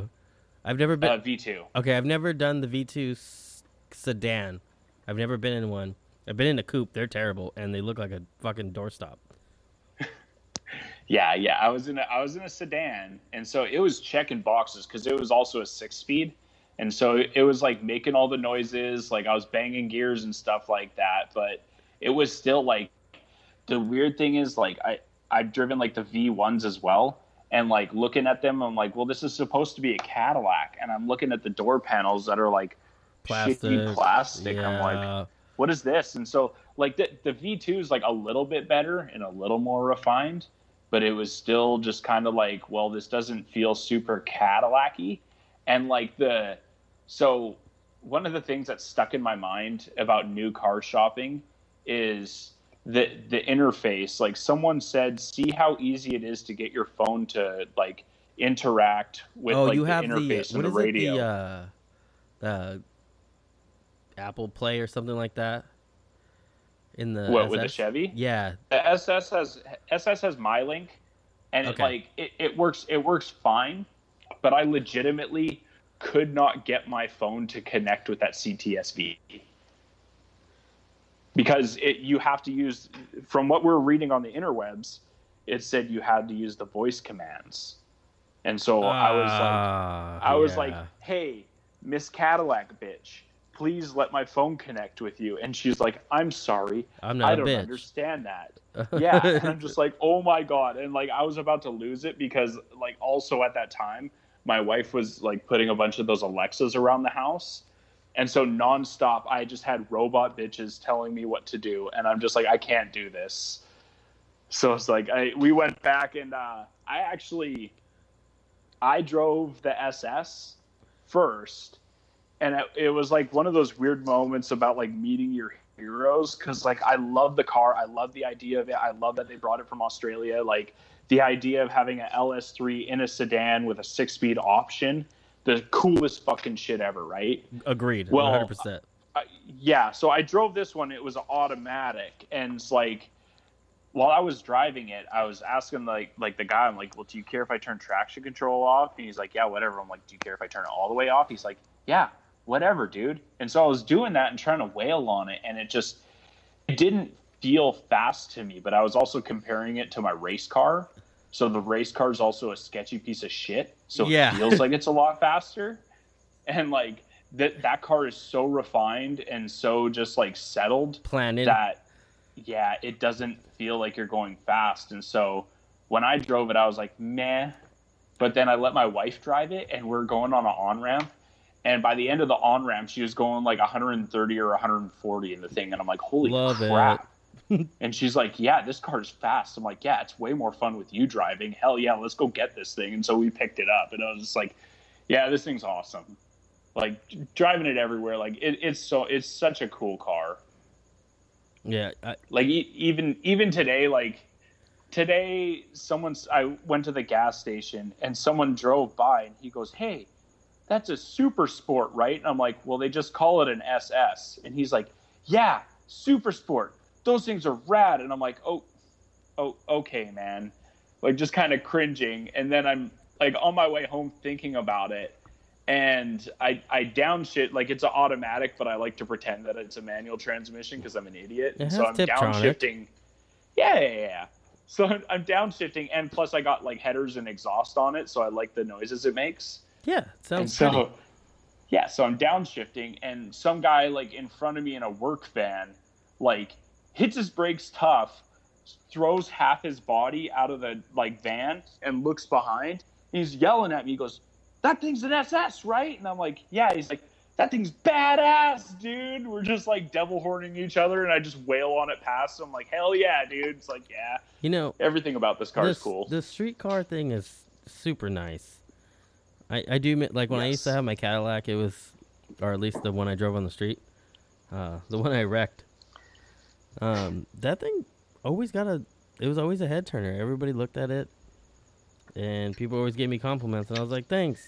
And it had like stock wheels on it because it had like it came with that shitty six lug, and I was poor at oh, the time, yeah. so I couldn't afford to do the, the um, five lug swap. But yeah, these having a nice street car is I think that's like your the most way you can represent yourself. I see like a lot yeah. of these drift cars, and like some people are like, "Oh, your livery needs to represent you." I'm like, I don't understand how. Um, like a lot of the Japanese style representation or representation, the Japanese style liveries, and they're like, "Oh, we're doing something different." I'm like, mm, "I've seen that." and to be a dick to anybody. Yeah. Yeah, it's just like that's you know I like you know you see a, a liveries are good like they're nice but it's just like mm, it's repetitive for me at least. Dude, I have I have the hardest time with liveries because like I I've tried to dabble in that too, as far as like graphic design and stuff, and it's just like I can't figure out what's cool, and so it's just like man, because like all, all my like my influences are like Grave Digger and shit because I love Dude, monster trucks. Same. So I grew up going to those fucking shows. That was that was my shit as a kid. And uh, dude, yeah. And so I'm like, yeah, let's do like a Grave Digger theme. And people are like, no, I want tribal flames. I'm like, oh, okay. So you want to be a douchebag with a bad tattoo or something? Mm-hmm. Like, like what's going uh, on? Uh, yeah, like, you want d- me to just put a tramp stamp on the side when of your I, car? Like, when I, I see that, that, I think of like the dudes with like the tribal fucking tattoos, and I'm like, yeah, Oh, he's buff and he has a tribal tattoo. That's fucking real sweet. And I'm not trying to hate, be a hater. I'm really not. But it's just it, you know, it it fits like a certain demographic, and I just don't want to be a part of it. No, no, no. It, it's super funny because like one of the guys I worked with, he had like tribal like an uh, arm piece, like basically a full sleeve of like a tribal design, and we're like, you realize that people like like there, there's a demographic for that tattoo. And yeah. Like, what do you mean? And we're like, we asked him, we're like, how many Monster Energy hats do you own? he's like, uh, like three or four. And we're like, okay. there you go. And we're like, we're like, see we're how like, we knew that? Last, yeah. What was the last concert you went to? He's like, uh, I think it was Godsmack. And we're like, yep, sounds about right. Cottonmouth Kings. pretty much. So we're just like, yeah, yeah, that's a, that's 100% the demographic. Like if we were playing the Newlywed game right now, that would be written on our paper is like four or five Monster Energy hats and Godsmack. Like that's how that goes, dude. Smokes weed a lot of all the time. Talks about it. yeah, yeah, but I just not I to just, be an I don't get the livery thing. So it's just like it's it's hard for me to like figure that out. So I just kind of left it off my car this year. Like I did the the two tone thing, but like the like JDM two tone with the like fronty backy. Yeah, I've seen that. But like Th- those I, I, I was... like actually, um, because it's it's more simplistic and uh, I think especially if you have like really nice colors to do it with, you can kind of pull yeah. it off. But you know when you see like just the same old thing all the time, uh, it just it's like you know, it's a. I'm. I will never say it looks bad because I don't think it does. It it is good looking, but it's not for me. No, and it's like at this point, like I don't even really know if it's for me, but I wanted to keep enough purple on my car to like have a purple car. But I think next year I'm just gonna paint it all black and then see where that goes. I know. Uh, it looks it looks way better. It it does. It looks like if I go like gloss black with like flat black accents and stuff, like it looks good. Yeah. There's it yeah, I always thought that looked good. Um like my car currently is all black with a with very little white um on the top. Yeah. Like just around the doors and stuff and you know, it I had a white hood on it and the only reason the white hood was on it was because it already had the um the quick release hood hood latches and stuff like that. So I was like, oh, just leave it. And then the hood came up at round Yeah. three and crushed my windshield and broke the hood. So I was like, all right. I'll throw the black one on there. And then it, it made the car like a night and day difference. Yeah. So that's gonna stay the same. I'm just gonna polish it up because I can't afford to paint it or anything. Yeah, pretty much. Like I, I got a buddy who who gets paint like wicked cheap, and so he just kind of like he he randomly comes home with gallons of paint. And he's like, "Hey, you want to see how this looks?" Like, "All- right, man. Like he came home with all that purple at one point, and I'm just like, "Well, looks like Purple the whole car's is. gonna be purple." Yep. I act- I actually man, have- I a like- lot of purple. I like purple. I like black. I like um red, green. I actually fucking like. I just not. I don't like um bright, bright, bright colors. Like bright red, I won't do. I'll do like a dark red. Um, Yeah. bright. I don't like bright green. I like you know dark green, like just darker colors. But Yeah, yeah, same same th- same here. Like like I mean, I'm a bit of like a flashy personality, but then there's a point where I'm just like, man, I don't know if I want my car to look that flashy. Like, not okay with that. And like I, I like I hate the color yellow for some reason, but like I, the more I'm kind of looking at it lately, like and especially seeing uh, Matt Hagen's car. Like, have, have you seen that thing? no, I'd have to. I'd have to see it. He well, he he's got that R thirty four that he built. He's running Pro Two, right? Oh, look at that car. I know. Look it up. Nate built that. What I was talking about. Um, yeah, that's think? yeah. He built that. Okay. Uh, Okay. Yeah, that car looks very, very, very good, and it's all yellow. You know what though? like, huh. That's that the R thirty four though is such. People are gonna hate me for saying this. That's a fucking muscle car to me. I've always looked at that car that way, just because of the way the body lines are. It's very.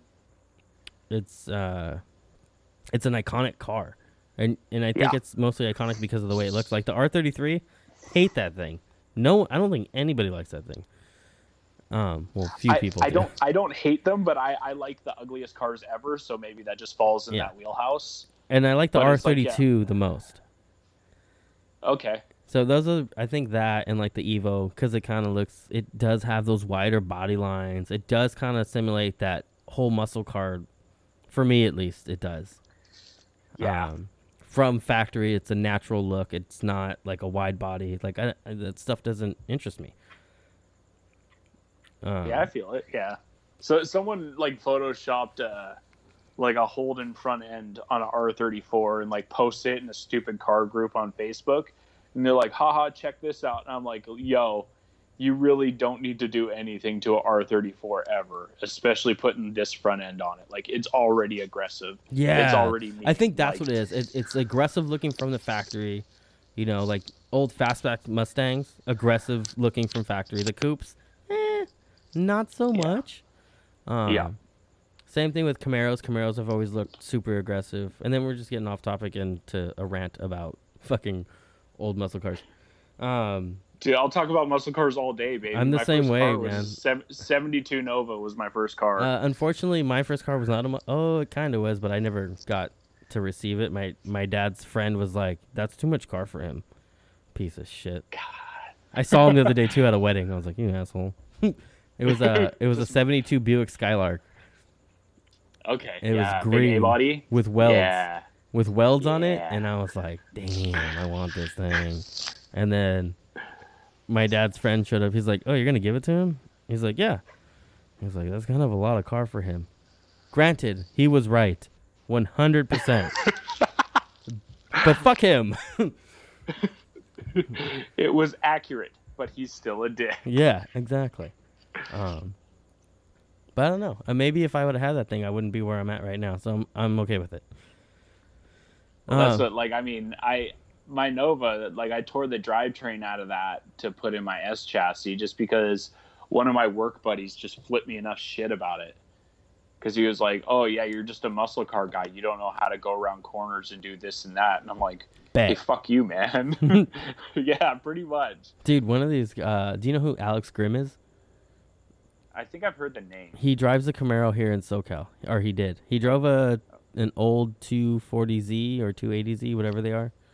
For a bit, Okay. and then he built a Camaro, um, a fifth gen, and now that's for sale. And right now he's currently working on like a 72 or 73 Vega, and I th- I'm gonna assume because he hasn't posted a picture of it yet, he just let people know what it was. Is that I'm gonna assume it's the fastback, and those things look bitchin'.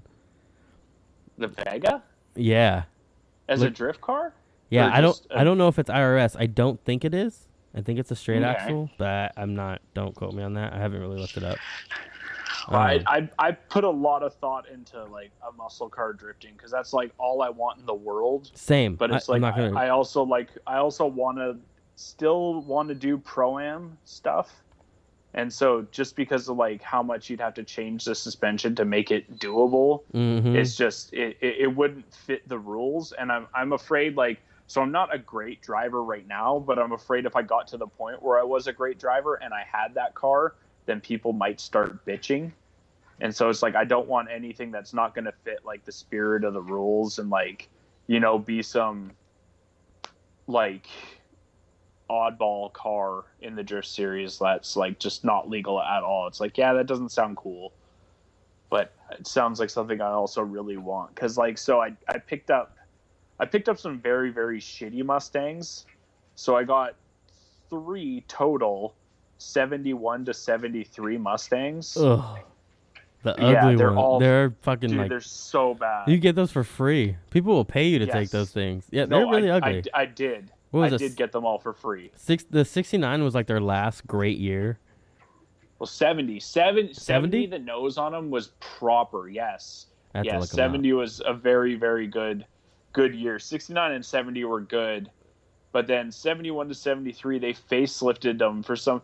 And it's like, the thing is, like, I, I could go into this because I was talking to the dude, and the more I looked at the car, I'm like, man, the way, like, the whole Okay, I see it. I see it. passenger the passenger compartment the way it's set back almost makes it look like a corvette and the long nose makes it look like a corvette and then one of them that i i took on but it was it was completely gone was a convertible and i'm looking at it i'm like that almost looks like a cuda and they're like yeah and it's like the more angles i look at the car from like the more i can see styling cues but it's just not right nothing about it is right and so it's just all terrible and I'm putting a whole lot of work into this, and I don't really know why, but I'm looking at it. I'm like, that suspension on the front is a lot like an S chassis.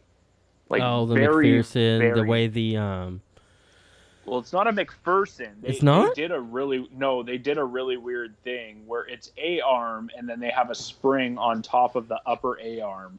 Like it's the most bizarre thing. quick question: Is like it is it seen. is it an A arm that goes to like a piece that bolts onto the car, and then it's uh because it's not attached to an actual A arm, right? The top, or it is. it is. I'd have to see The it. spring is on top of an actual a arm. Huh? Okay. and then this yeah the spring goes up into what what really should be like the the mounting point for the top of a mcpherson strut like that's it absolutely should be but it isn't but i'm looking at it i'm like man i bet you i could weld like the the top of like a strut tower in up there and then put like s chassis front suspension on this Wait, are you like- sure? So it the top of it goes like a McPherson, but it it goes through the A arm, correct? no Or it connects to the. I'm looking. I'm looking online right now. So what I'm The- the looking s- at. You, the spring year? is on top of a ar it's 71 to 73 Nope. Looking at that. Oh, that's 2015. Stupid ass internet. um. Yeah, I'm trying to look it up. Yeah, because I think it might be the similar to what my shit is, where like I kind of have like a double A arm, but it's almost like a fucking McPherson because just the way it's designed. Um. So the sh- top of the shock attaches to uh, the fender well, and then there's Uh-huh. an A arm on top, and then there's an A arm on the bottom. Yeah. Yeah, so it's probably close to like what you're thinking of there. Yeah. Okay. So I I had uh, some people look at it for me because I'm poor. Yeah, but I'm uh, sorry, like, go I'm, ahead. I'm, I'm looking at it. I'm like, man, this is really close to a S chassis. And it's like, wow. that would be interesting to like bolt all this suspension on or like try and do that. And there's one guy who's like kind of done it on the internet. Uh-huh. And I looked I looked at all the stuff he did and looked at all the stuff that I would do different. And I'm like, well, that seems all right. And it's like I'm looking to get a practice car, and I'm like, man, that would almost be cool to bring this out as like a practice car. But it's like everything about it is like it's it's all of it is so close to cool, but it's not like because it like it, it's the shitty facelift years. It's like uh so close to cool, and then it's like hey, it's got a 351, and you're like cool, Windsor, right? And it's like, no, Cleveland. And everyone's like, oh, but Cleveland had like the big heads and blah, blah, blah. It's like, yeah, but they don't make parts for them. Mm-hmm. Like, they just don't. And it's like, if, if you have a two barrel one, which I do, then it's like, if you want to go try and find an intake, they're A, not available, or B, super expensive. And it's like, like, like I come from land of small block Chevy where it's like, like I could yell out my front door, say, "Hey, does anyone have an aluminum intake?" and five people will come to my door and be like, "Yeah, here's one for free. Take mm-hmm. it off my mm-hmm. shelf." This is so yours. it's just like, man, yeah, like like I never knew firsthand why Chevy was like I, am gonna say better. It's got a crack where the fucking thermostat grows. Just glue it yeah. up. That's so common right? on those stupid things. Yeah, I know. But it's just like, yeah, like eh, I, I I just don't know what I'm to do with this car. Like it's it's very close to running again. Like I got the engine I had to take the drivetrain out of one and put it in like the good shell. But the shell was missing so much stuff. Like so many random wire harnesses and stuff.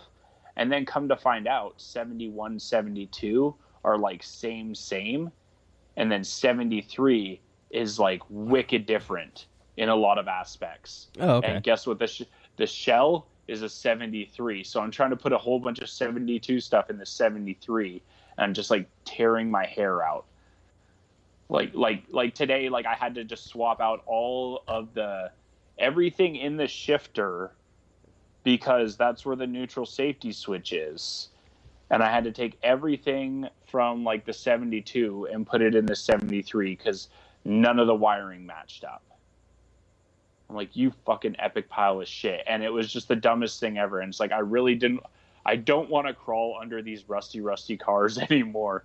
But it just seems like every day, every day I'm doing that. But I like old cars. I mean, yeah.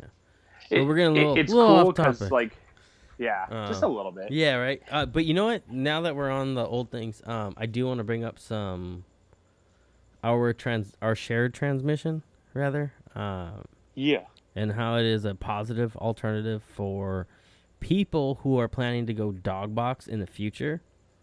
Um, if yeah. you don't have the money, I've I got mine for free just because my dad bought um, he bought a GTO, a 64 GTO, and he's the the guy had all the parts, just you know was never gonna put it together. My dad's like, here you can have this transmission. Um, cool. So I have cool. a Muncie M20. Wh- uh, which one do you have? 21. Okay, so relatively the same thing, basically. Yeah. I think the um, I think the difference between the M20 and the M21 were obviously the input shafts, and then also depending on which model you got, um, also the uh, the gear ratios. So the M20 yeah. is a wider ratio, a wider ratio gearing, and then uh, the M21 is a little closer ratio, which yeah. which is probably more suited for drifting. I've just gotten so used to the M20 that I'm okay with it. I could take off in first gear with no issue. Um, yeah, yeah. Which I, I mean, I, I almost would have rather have like the wider ratio, just so first is somewhat like usable. Usable, yeah, usable. right, yeah. But, but then it's, it's like, and then uh, I mean, they give you like a second that's like, it's ugh. like yeah. it's it's there's like a medium right there. Um, but the reason I wanted to bring it up is because that is a direct fit for, as far as maybe not the shifter mounting because it's a side shift, but it is the same length. Um, you know, the same tail housing. Uh, like you wouldn't have to change your drive shaft afterwards. They mm-hmm. do make adapter kits that go from like, uh, which is a super common motor, like a 2J, um, to go to a dog box or Yeah. uh, what else? Two J's, RBs, like basically anything, because because the Yeah, the 2Js, RBs. transmission Yeah. pattern is the same as like a dog box pattern Mhm. on like you know to bolt the trans to the bell housing. Yeah, and if so gonna, like it, I mean it just makes sense. and if you're gonna get like a used um, scatter shield, like both of you and I run, which I recommend, um, you can get a used NASCAR one off of eBay for like less than 150 bucks to your door. Um, Oh, this- yeah. I'm talking about like in the lower 48 where it's kind of guaranteed. Um, yeah. that's something to look into for anybody who's who wants to do it and it's you can find these things anywhere from like i want to say the cheapest i've seen one is 300 bucks and then for Yeah. brand new m23 for people who don't know this uh, m23 is The basically auto gear. a beefed up transmission of what we have and it'll probably i want to say it's going to hold like a solid 600 horsepower I, I think it's rated at seven or eight hundred pound feet of torque is what they yeah what they rated as. Okay, yeah. So that's just something to consider. So when you guys do want to go dog box eventually, here's the only downside. It does have synchros in it. Yeah. So high RPM shifting kind of sucks. Um, any anybody's ever watched a video of mine, you can listen be- me go into different gears, or even yours. It's it takes a little longer than some others. Yeah. Um, But that that that's fine. Like I mean, I, yeah, know, I don't have a problem with that. If you want to run Muncies, like the, the thing is the the Muncies is uh, a lot of the ones that are like on the affordable end are going to be like the 10 spline input shaft with like the 26 spline output. yeah, that's what I have so now. Yeah, yeah, so it's a lot of the dog boxes and like the higher uh, high performance oriented transmissions are going to be like the 26 spline inputs with the 32 out.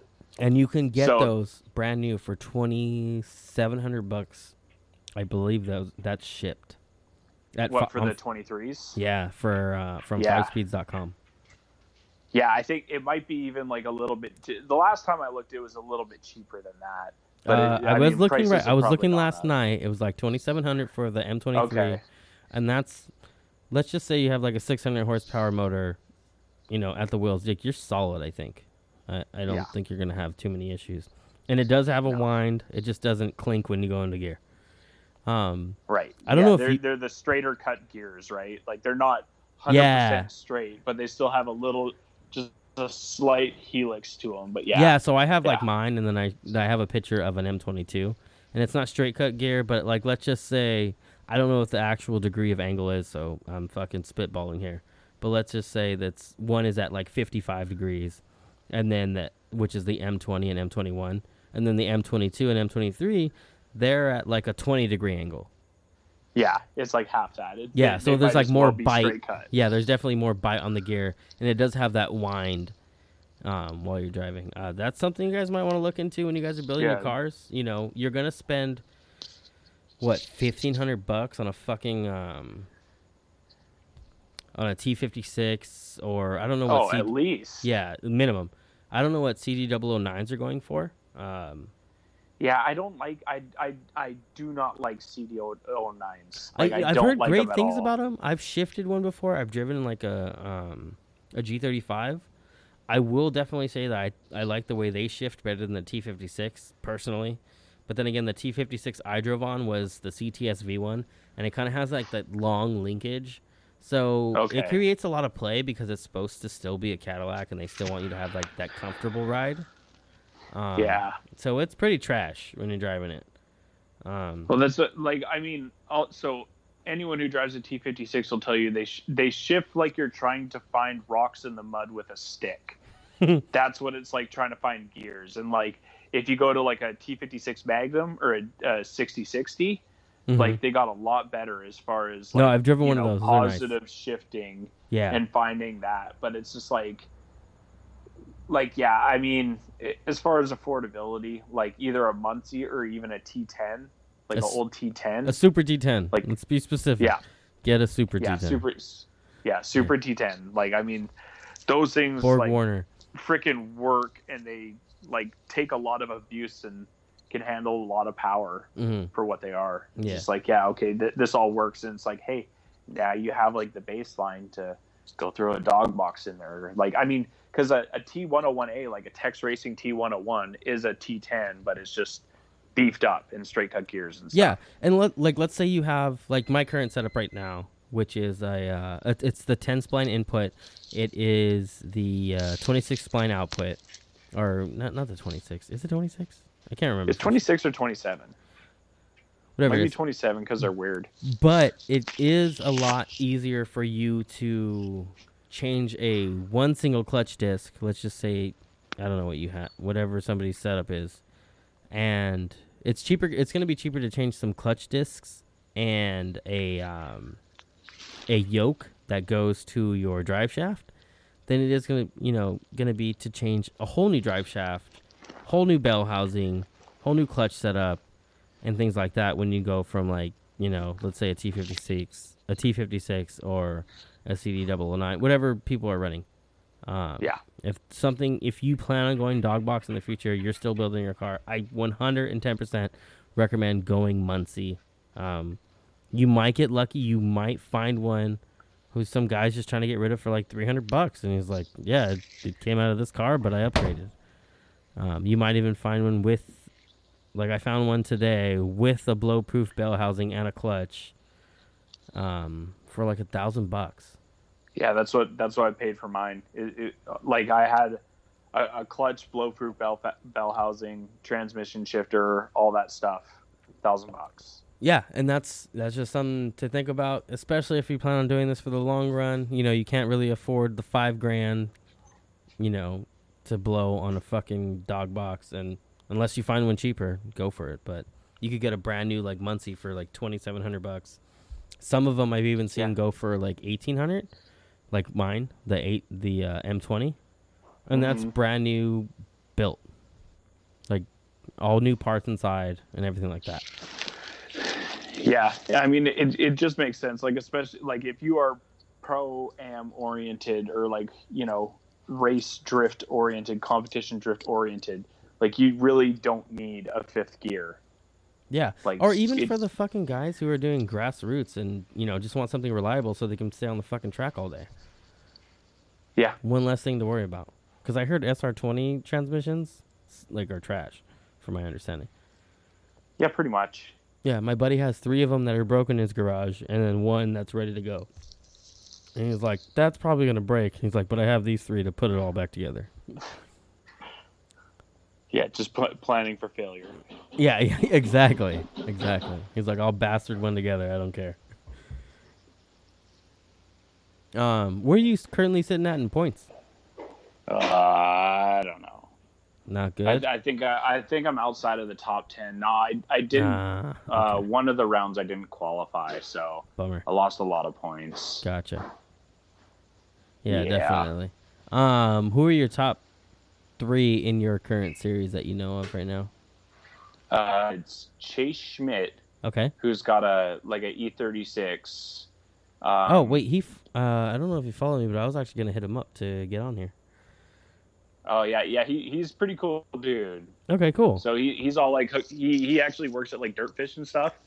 So it's it, it'd be super cool to talk to him and get like you know just just some stories from him about that. He's he's a cool dude. So yeah, for sure, holler at him. Uh, the guy in second, I second and third, I think are really close. I forget which one's which, but uh, Brennan Wallstrom. He's uh one of the Canadian guys. He actually picked up. It's uh I don't know if you know the name Brody Goebel, but he's a Pro Two driver. Wait, he uh, goes he down there and up- still competes. Uh, he so Brennan picked up Brody's old S Pro thirteen. Two car. Yeah, Okay, yeah, I know of it. I don't know. yeah. So so details. Brennan's Brennan has his old old car, so it's a red Rocket Bunny car. But I mean, if for the last like few years, a guy named Keith Carter, we call him Bazooka Keith. He uh, he's owned the car, and he comes down every once in a while and drives the car. But I mean, it just seemed like I'm trying to say because he's the nicest guy ever. It seemed like he didn't have a whole lot of time to dedicate just to competitive drifting, Mm-hmm. and so he never really like tested out the full potentials of that car. And Brendan and his brother Kai are are drift guys, and I think they do a bunch of stunt driving for like the movies in like just up in Vancouver, BC. Okay. So they came down, and Brendan has just been running show in that car, and it is impressive.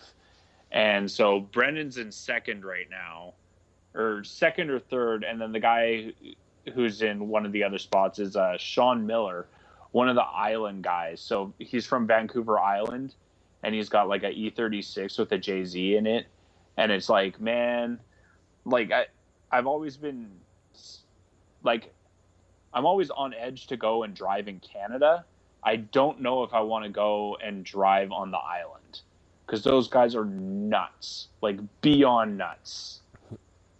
Like, like there, there was a, a video. So, I, I, I mean, I'm originally from Canada. Yeah, I remember you mentioning so I, that. Yeah, and so I have family who live on the island, and so I, when I was daily driving my S chassis, I went up there for Christmas, mm-hmm. and all of a sudden I come back and my S chassis it's got a it's got a note on the windshield, and they're like, "Cool car, let's go streeting," and I'm like, "It's effing Christmas." Let's what are these it. guys doing?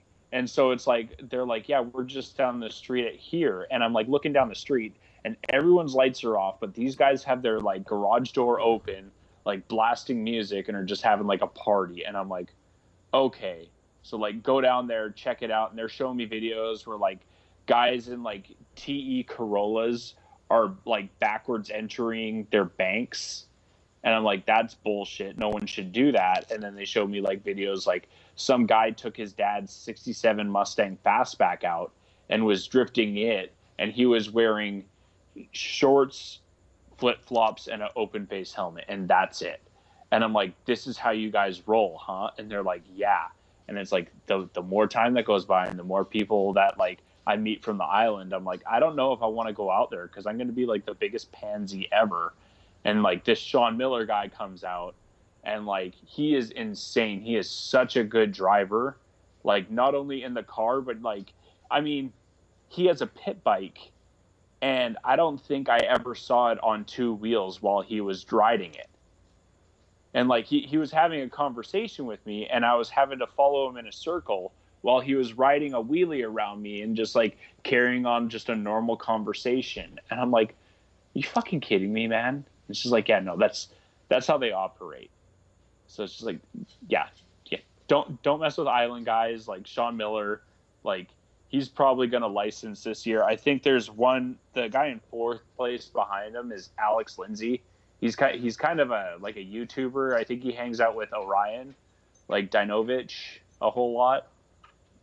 But uh, does a lot of YouTube stuff. Like, and he's just been kind of like a low key killer, and then he got he came in second at the last event, and just kind of like bounded up, like all the the standings, and so now he's in fourth, and it's like wow that was weird how that happened. and these guys are from Canada. Uh, just the one. Just oh, okay. Or actually, Sean Miller and Brendan Wallstrom are from Canada. Have you ever considered but, competing in the Spec D? Like with, have you ever talked like Sean Hardham about it? He's actually pretty cool about shit. It's it it seems like I don't know. It seems a little far away, especially when I have a licensing series right here. Um, one of the guys, Aaron Day, who drives up there, he used to he actually earned his license at Evergreen Drift, like back in 2014. So there's a lot of them, and like the so the Pat Fontaine guy who I I battled like he drives Spec D all the time. His buddy Justin Doobie who comes down, he drives Spec D all the time. So those guys come down here, but I don't know. Like I, I've thought about it, and like so, like I I I do a YouTube thing, and it's just like a recap on all the uh, all the events, like uh, with a, a buddy and I. So we both have IS three hundreds his name's Brad Davis. Um, he he had he's super ambitious and like you know he really wants to like make all the drifting stuff work, and so he wants to go like basically everywhere. He wants to go to you know the drift league. He wants to go to Sonoma. He wants to go here. He wants to go to Spec D. And so I'm just like, hey man, like you got a two car trailer. Like I'll I'll split gas money with you. Like just just take me.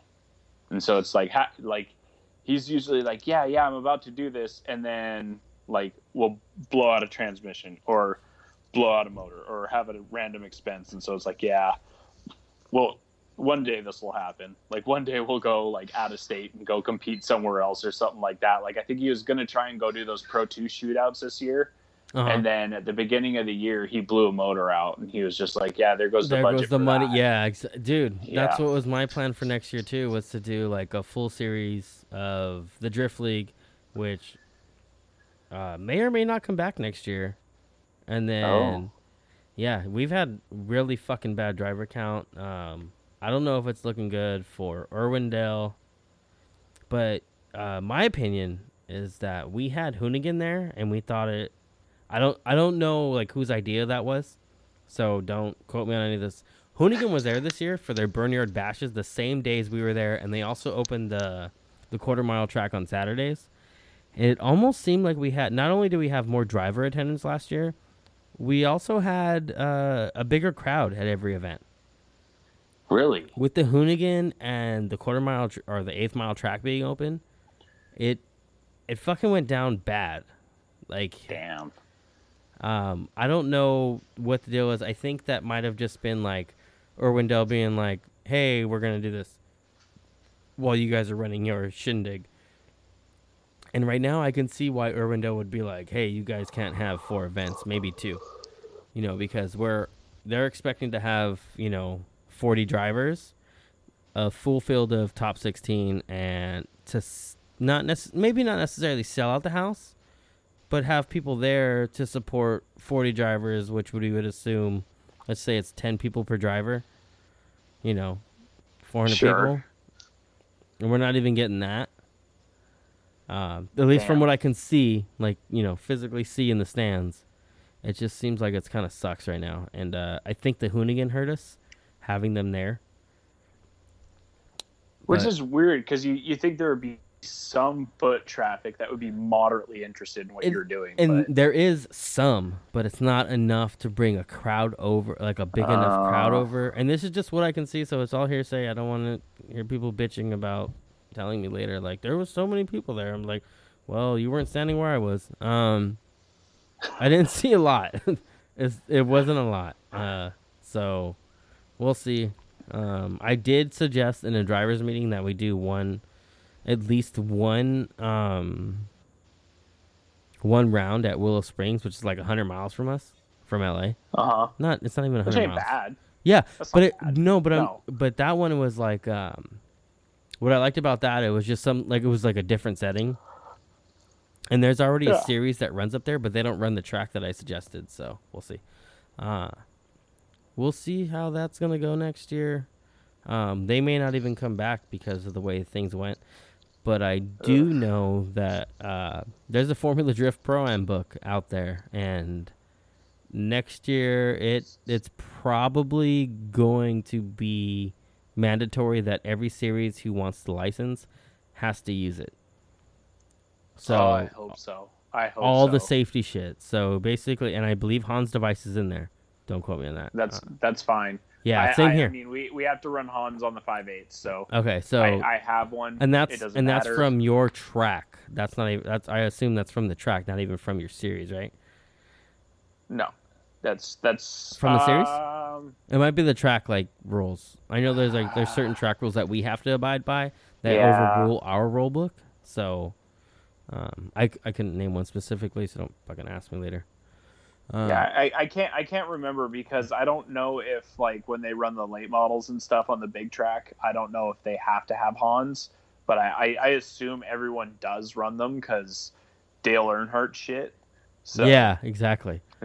He ruined it for yeah, everybody, like, man. Like might as well, but like I I want some sort of there needs to be I feel a rule book for pro am that like you know it, it it's it's hard when everyone just gets to follow their own rules and like have just arbitrary rules that they get to make up as they go along. Like I, I, I want something more cut in stone. Like yeah, this a, is a more of a, a more of a stepping stone, so to speak, because it's kind of like um, like some people will be like, "Fuck, I gotta buy a Hans now. Like I gotta get this drive shaft loop. I have to get, I have to mount my seatbelt harness correctly. Like it, it, it kind of stacks up and it looks like a lot of shit, and it's like a lot of little shit.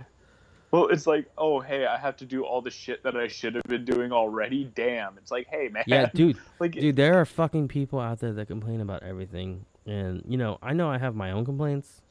I'm not saying I don't, but you know, when it comes to safety, come on.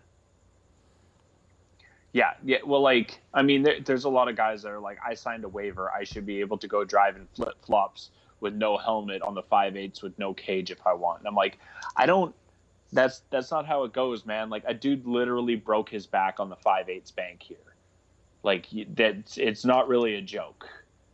Like it, it could fuck you up real quick. And if like honestly, if you can't afford like the bare minimum of safety shit, I assume that your build is probably subpar at that point. And like, hey, you probably got some jank ass shit going on with your car if you're not willing to fork out the dough for just like safety stuff. Like, what else are you not willing to fork out the dough for? Like, not doing it, man. Yeah, it's it's pretty crazy what people are willing to do. Um, what are your plans? Since what do you have to do to win? I mean, there is there. Are you in the run to get a uh, a license this year, or not even at all? No, no, I, I think I'm I'm well over hundred points out from getting in that top three. So it's just like I mean, I've I've never been one to be able to go out like super cutthroat at anything, and just just you know be able to basically like command a win or command like some sort of championship so it's like like I always kind of like work my way up slow, which is the way a, a lot of people don't do it. And uh, like I mean, my my goal this year was basically just to be able to make it with a working car to every round. And as of right now, like touch wood, I feel like I'm going to be able to do that. Uh huh. So it's like that's cool, and so it's like next year, like you know, I know the little things that I have to do to my car to make it better. Like I've been working on it all year. Like I was kind of fighting because I put the Pro Angle kit, like the Figs Pro Angle kit, on the car, and I've been fighting it a lot. And like I haven't been used to how like a zero Ackerman steering setup feels, and it it just steers really fast. But I was able to like get it to steer slower, but it also comes with its own inherent like bunch of bullshit that it's like okay well now you need to like be able to do this or you need to like pour more angle in uh-huh. always. Otherwise like it's gonna want to try and understeer here and there. And it's like oh okay well you know might have to fight that might have to get different front tires or like get some better steers or something like that. And you know there, there's just like little upgrades to the car that i want to do over the winter and then i think a practice car that i'm not afraid to play smash up derby with would be like very beneficial. And you're not worried about like beating the shit out of. Yeah. You're like as long as yeah, I can keep the alignment decent, I don't care what this thing looks like. Pretty much, because like like I like my Lexus right now, and I've run it into too many things already, mm-hmm. and I'm just like, man, that that sucks. Like I want to keep it like looking semi pretty and be able to go thrash on something else, and like kind of get that that that be able to feel comfortable being that close to another car, like as close as I need to be, or like initiating side by side, not trying to reel them in later. Like, nah, like I, I need to be able to do this to be able to get wins. Like, I know that for sure. Yeah. So that, that that's about where I'm at. Like, I, I mean, little upgrades over the winter and then practice car and just be able to get comfortable getting close and then I feel like some some wins and some podiums are gonna because like I mean, like I was him and Han in the like middle of the year about how I felt about it, as uh-huh. like, you know, it'd be fun to like just do rad like streetcar shit or something like that, or put like a blower on my SS and just like go rip around in that thing and have a whole bunch of fun. But do you but, really like, want to chance the SS and not get the actual like tandem experience? Yeah. yep. Yeah, well, like, well, like I was just gonna like kind of stop drifting and just have like a rad street car and just do streetcar things and not like worry about drifting.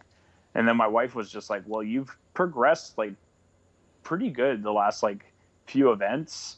Like, there's no point in stopping. Like, you're just gonna get better and better as far as like competition goes. Because like it sucks because you know practice days or like open drift days, like I can, you know, keep up with anyone or be right there with anyone. Like there's a whole bunch of Pro 2 drivers in the area and I drive with them like, you know, fairly regularly. And it's just like, yeah, I have no problem really like keeping up with them. But it's just when it comes to the competition thing, like for some reason, and it's never happened before, I just have like some mental block on that. And it's just like, man, like I just need to like do more reps of that and get more comfortable with that. And then it's like oh okay then it'll start coming through. But just takes that that seat time thing just takes a little bit of time with that. You know?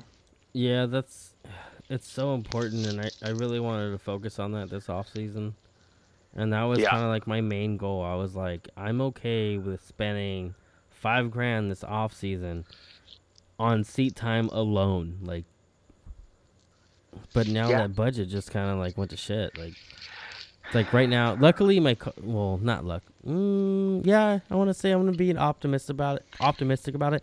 I got three laps in. Uh, one lap was a whole lap, and it wasn't a good one. Um, the second lap, I spun half, ha, you know, halfway through the lap, I spun out and shut it down. The third lap, upon entry, it shut off. So I basically have one and a half laps on these tires I have eight more tires to go through. So, you know, like after I get this car running, all I and I already have I have like 15 gallons of fuel, 17 gallons of fuel on top of whatever's in my fucking tank right now. Um, so this next track day is pretty much just going to be entry fees and getting there. Yeah, that's awesome. So that's you know that's like the best way to kind of perceive this situation. Um, and that's just one track day. And I kind of wanted to have, I really wanted to have like six or seven track days in between now and, you know, our first round. And I was gonna only gonna do um, fun events, and I was only gonna chase people who were willing to let me chase, even if it was a shittier driver, because it kind of just gives you more experience how to deal with people. Yeah. In my opinion. So uh, that was the plan, but I'm hoping I can stick to it as much as possible. It may not be the six or seven events. Um, it may just be three or four, if I'm lucky. Two. Well, do do sure. they give you open drift days at like Irwindale and stuff, or is? So they have. Uh, they do what they do have is a like a Thursday night drift, but we didn't have okay. any this year. The only one we have coming up, I believe, is like the first Thursday of October. That's and whack. Yeah, no. Before we've had a lot more. Um, it just kind of fell off. Formula Drift stopped doing it because it used to be done by, uh, by like Kevin Wells would actually tech your car to go do it, um, and stuff like that. So, but they kind of fell off. You know, they're fucking busy with their own series that they're trying to run. Um, yeah. So that kind of came up. So we'll see what happens. There's a lot of fun events, and I'm I'm st- definitely still gonna try that. Um, but the thing about Irwindale Thursday Night Drift is the only practice you're getting is the practice you're doing alone because they don't allow following. They don't allow chase cars. There's no two cars on track at the same time. Uh, that's so dumb. Yeah, so it's, but it's, I get it to a certain extent. That's why I rather just, but the tracks we have around here, like Grange and fucking Adams, they're super slow so it's just it, it's still it's still experience. Like like I mean, I, I have noticed that like the faster you drive, just in general, like all the slow stuff becomes like really really easy. Yeah, but, except for slowing down fast. yeah. Yeah. but but if it, you know if they don't let you tandem, then there's no fucking point. There is zero point in doing that. Yeah, because then you're just getting a whole bunch of experience of driving alone and and when it comes to competition, like you need that fucking tandem experience. Like everyone will tell you, you don't, yes. but you do. Yes, and it, I mean it's it's it's bizarre as all hell, like with with how close that you need to be to a car and what that feels like in the driver's seat. Like it's like you know like if I'm behind a car and I can see like like the the tires the wheels start disappearing like in my line of sight I'm like, ooh, I'm really close. It's like actually you're like two cars back. You're like three cars back. You need to get a lot closer, dude. It's like, wow, okay, like that perspective thing is like really, really hard. And it's like it, uh, uh, it just takes like seat time and experience of doing that. It's just like, man, like need need to keep doing that. Need to keep getting out there. And it's like, fortunately, like the only series that runs during the winter at our track is drifting, because it's the only ones who want to go out there in the rain. So like they always I mean it's like twice a month, like two or three times a month they'll have like open drifts in the winter. Yeah, speaking of the rain thing, um someone I'm trying to get on next week, uh, for anybody who's moving up to Pro 2. Um, I'm gonna have Rome on if I can. Rome Charpentier. Okay. Uh, drives yeah. the uh, green and black E36 in Pro 2 right now. I think he's sitting in second.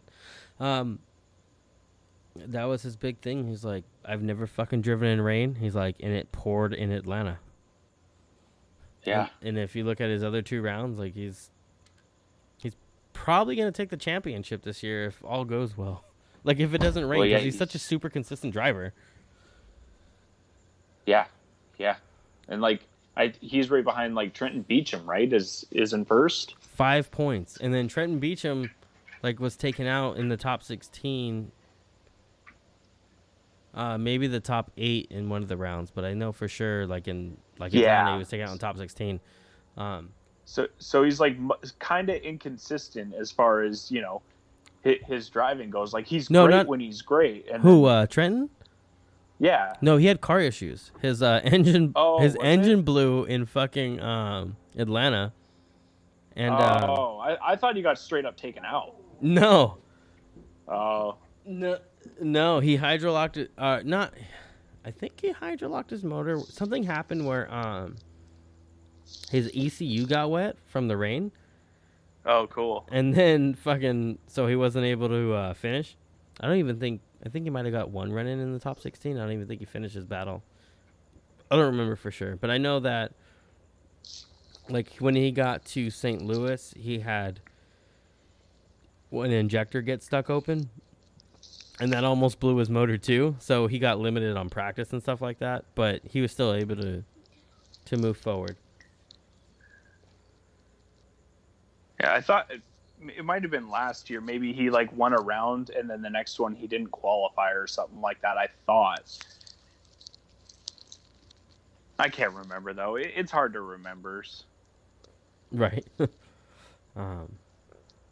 Because like I mean none of my, none of my boys are in there right now because like, uh, like last year, last year or the year before, Travis Reeder yeah. Like he's a he's a Northwest boy and so it's just like yeah, like constantly rooting for him and then Brody Goebel and uh, Brandon Schmidt, like Northwest guys, like, you know, constantly rooting for them and they're always like in the mix and doing stuff and like this year uh I think we I think we have like three and it's like Nate Snyder, Dalton Gernhardt, and uh, Tyler Grimsley. But it just seems like they've they've been ha- having a hard time with the tracks this year. Dalton did all right in St. Louis, but other than that, like Nate Snyder, Nate Snyder's like a good homie. Like I mean, I, I he comes to my kids' birthday parties, I go to his kids' birthday parties, kind of thing, and it's just like man. He's been having a hard time. He's been looking like kind of bummed out about like Pro 2 things. Like it's hard. Like it looks real fucking hard, man. Now, would you say he's having a hard time because of driving, or would you say he's having a hard time because of car? Uh, both. Like I, I think it was like the first couple rounds he was having like random car issues, and then like in our one of our group chats today, we're asking him about like the track at Texas. He's like, "This one's really hard, guys. Like, we're like, fuck, just just do it, man. Last event of the year, just throw it out on the line, man." Like he was he was close. I think he was he I think he threw down like a 65 or a 67, and the cutoff was around like 77. It's just like, man, like yeah, I know. Just that, go that to, you know, when I go, I go eight miles from my house to compete in the drift league, and I can assure you it does nowhere near hurt as much to not qualify when you spend what 200 bucks as opposed to you know thousands to get across the country? Seriously. You yeah. know, minimum is a thousand to get to st louis just getting there. That's well yeah and i mean the the, fir- the first event was you know kitty corner. Yeah i like, know dude it's t- seattle to florida and it's like uh, and it's like I mean that that track looks like it would kind of lend best to you know what he was used to and I guess like his car like the ignition was breaking up or something like that and was just having a hard time. It's like fuck. Like just just couldn't catch a break. Yeah, it's you know, this stuff isn't easy but you know, I I uh there's something I read today, and it's not something I wrote. It's something that a lot of people were sharing on Facebook and stuff like that. Um, oh no, it's is the is it the story about how racing is basically drugs? Just do it anyway. Hmm. Oh my god, I, I, was reading that. I'm like, oh my god, I'm a drug addict. That's like, that's what it is, dude. We're all doing it. Now I'm gonna read it after the fact when we close this out. That's probably gonna be my my closing, uh, which I never have one. It's like a closing of the show. But Dude, I, I, was reading that and it's just like, yeah, Fuck. you might not reach that high again, but just do it anyways. I'm like, oh my god, like it, this is basically what's going on in a junkie's mind when he's like about to shoot up heroin, like he's chasing the dragon. Like you might not catch his tail, just do it anyways. Like yeah, yeah.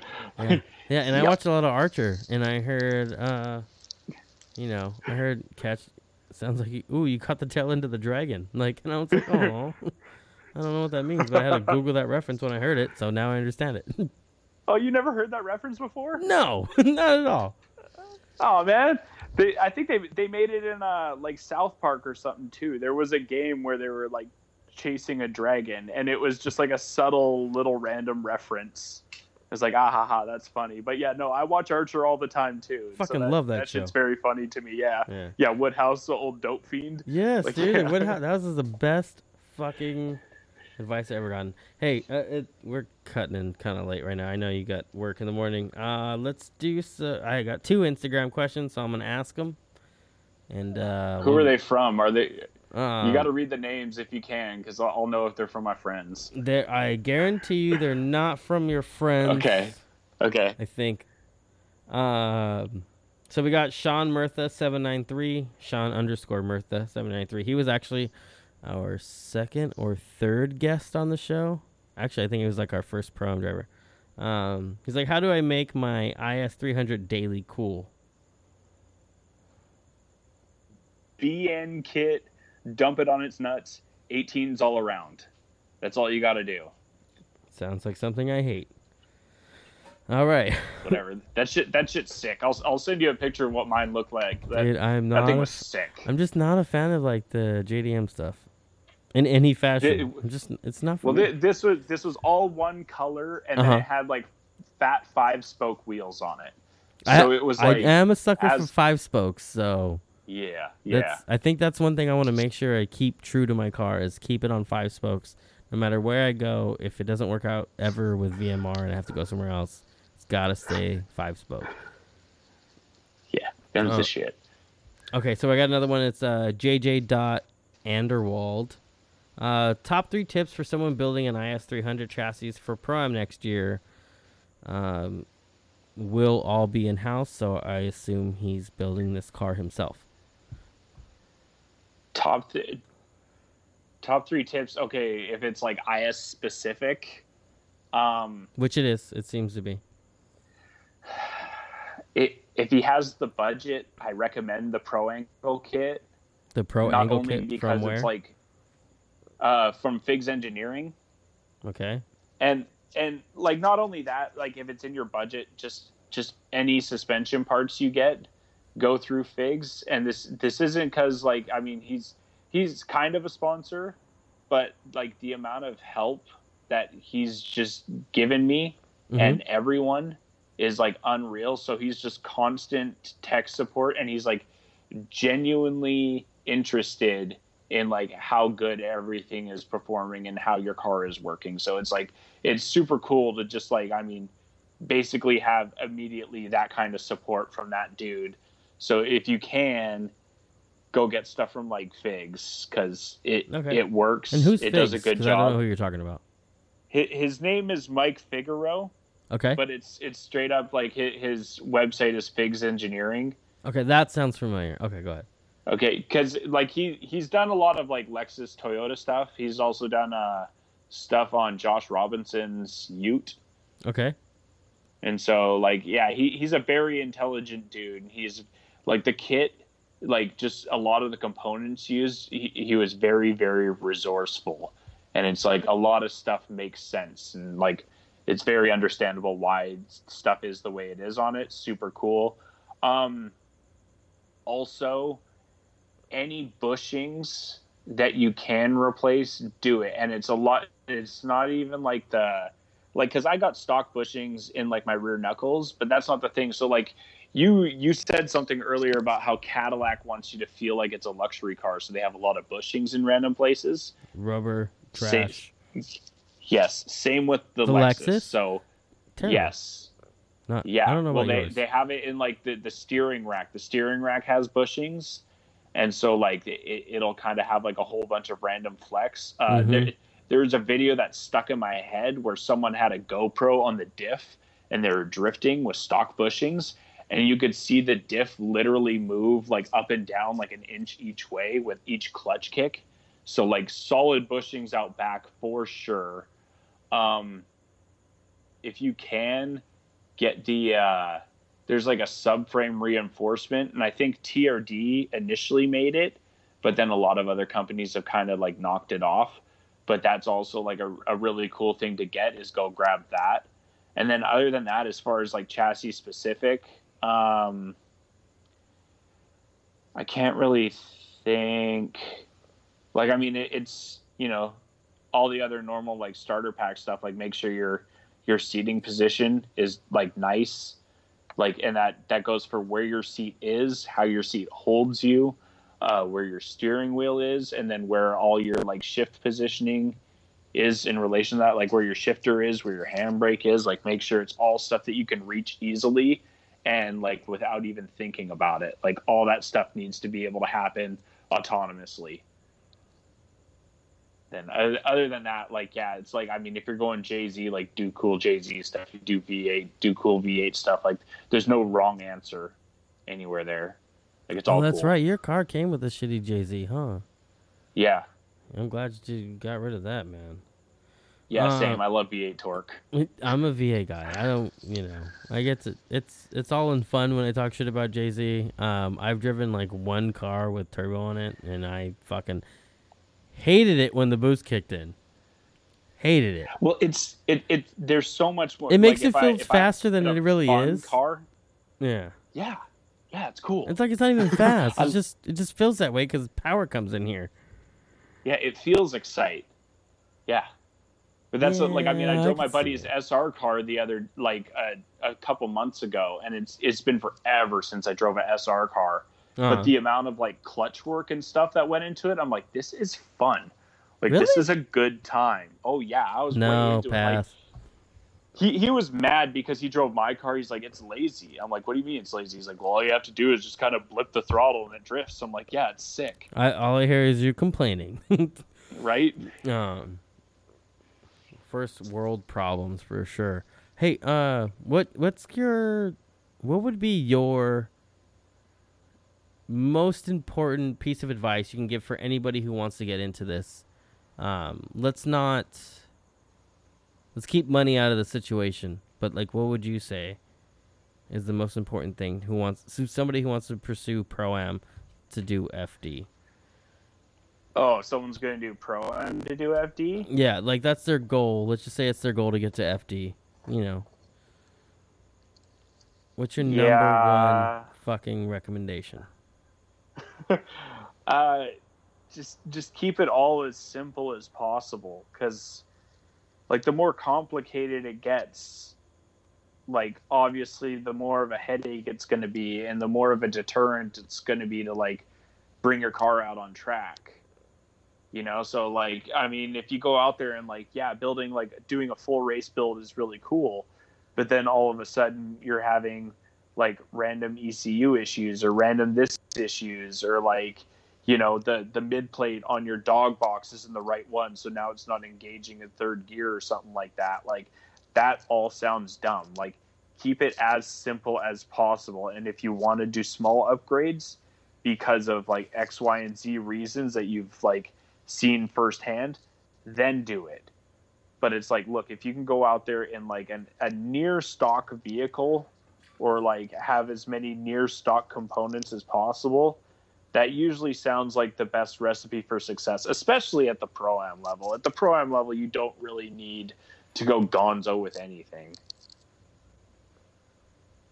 like the fa- the fact that I run race gas is is stupid to me. Like it's super cool. I love the way my car smells. However, like paying like two hundred dollars in fuel per event sucks. Yeah. Um, what what race gas are you running? Uh, it's it's either like Trick or Sunoco, like whatever I can get my hands on easily from the the shop. What uh, and what made you do it? it's that? like ten. Uh, just because the the whole the motor that I picked up was super cheap, but it, it was thirteen to one compression. Oh shit! Okay, makes sense. Got it. so like one only... of the things I would like I would like to try and do is go E eighty five. Yeah, we got to change the carburetor for that. Yeah. Yeah, but it's not so bad. You you just actually what carburetor do you have? in the carb. Yeah, I was gonna ask you. What, okay, so you could probably just compare. What do you have, like a 750? Yeah, 750 double pumper. Okay, that's what I figured. So you can probably just change. They have that stupid ass kit that comes with it, and you just change like the outer fucking um things. And it's supposed to like flow more gas. Yeah, yeah, yeah. It's YOLO. like it's like the the needle and seat, and then you have to change some of the gaskets. What about the, the pump? Yeah, you definitely have to change the gas because of the um because of how they're made from paper. Normally, yeah, the E85 yeah, yeah. will just eat that shit up.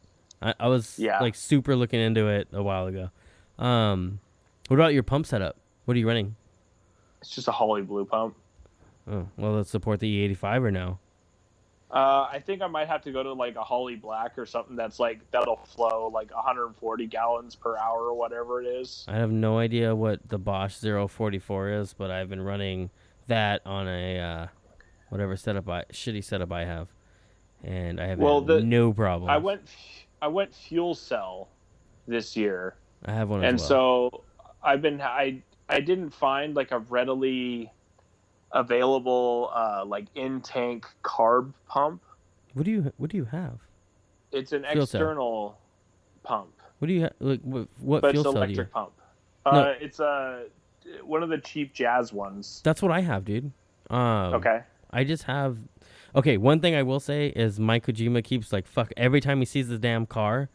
I have my pump right on top of the fuel cell. He's like, "Hey, you need to lower this." Every fucking yeah. time.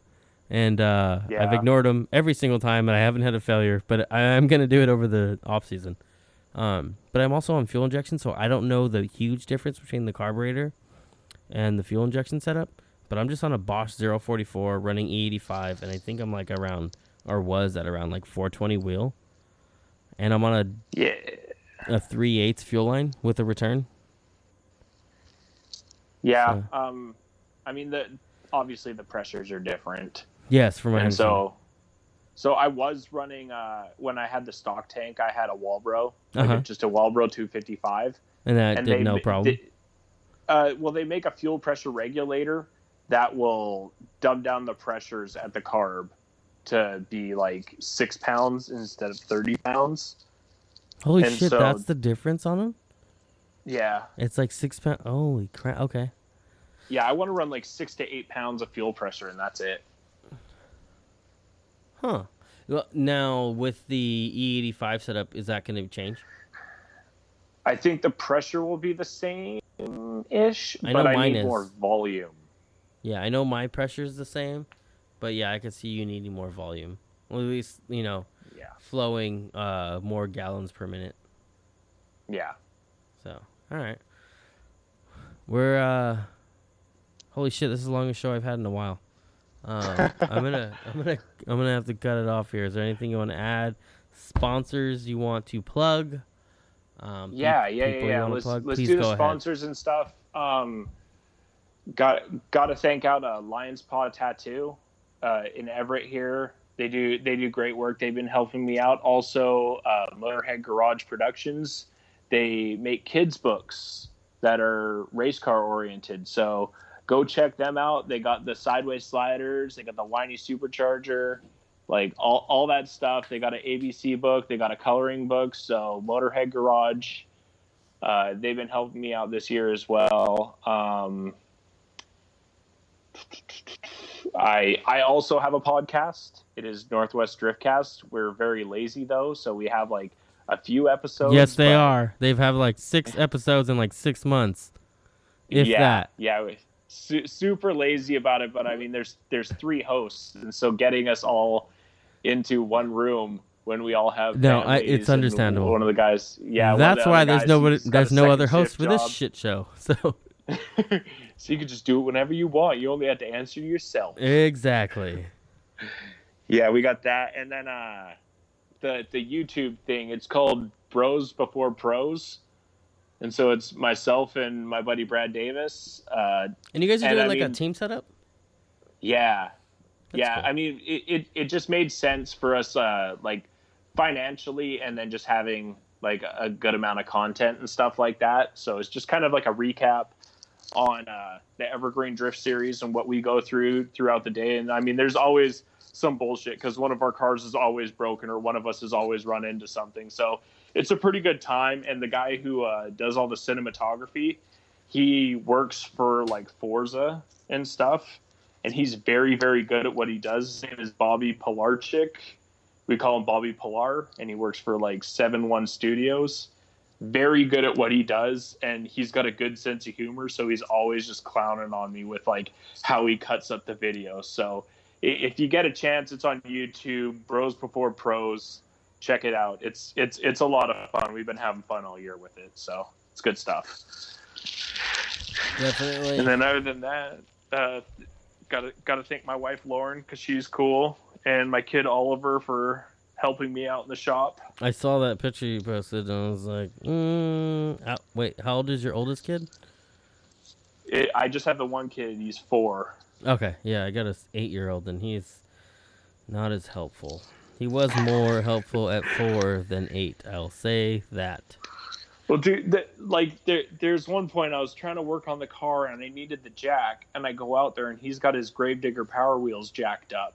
I'm like, hey, can I use the jack? And he said no, and I'm like, I'm, but I, but I need it, man. He's like, but I'm working on this piece of shit, and I'm like, you can't say that. Good job using it in context, but I need the jack, so let me know when you're done. And so I just sat around for like five or ten minutes while he just like took wrenches and pretended to take everything off. It was like it was pretty funny. Dude, they're awesome when they're growing up, but we won't yeah. get into that. This is not a child raising podcast. Um, but hey, man, thank you for coming to the show. Thank you for the second opportunity. Last time was a shit show because I couldn't re- save any of it. Um, Dude, it, it, it's always fun. It's a lot of fun, man. Hopefully, definitely. one day we get to have a beer in person. Uh, it, you know, so. I'm really looking forward to doing an out of state event. My girlfriend wants to go see her friends up in Seattle. Oh. Yeah. So Well, I, got a, like, I got a spare bedroom. Got a, I got a lot of driveway space. So do they. But if you got a lot of driveway space, I know where the car's going now. Um, it was Hell something yeah, that we dude. talked about. It may be something we do next year. Um, we'll kind of we'll talk about that when we get that when we get around to that. I'll probably be hitting you up since you brought it up, and I will use this as my leverage to be like, well, you said it on this podcast, so sounds Perfect. like you got to do it. Um, but thank you again for coming on, man. I appreciate it. You have a good night, and all the best of luck to you on your next round. All right, thanks, man. You, good luck to you too. Yeah, I, I'm gonna need a lot more of it than you do right now. All right, man. Take it easy. All right. Bye.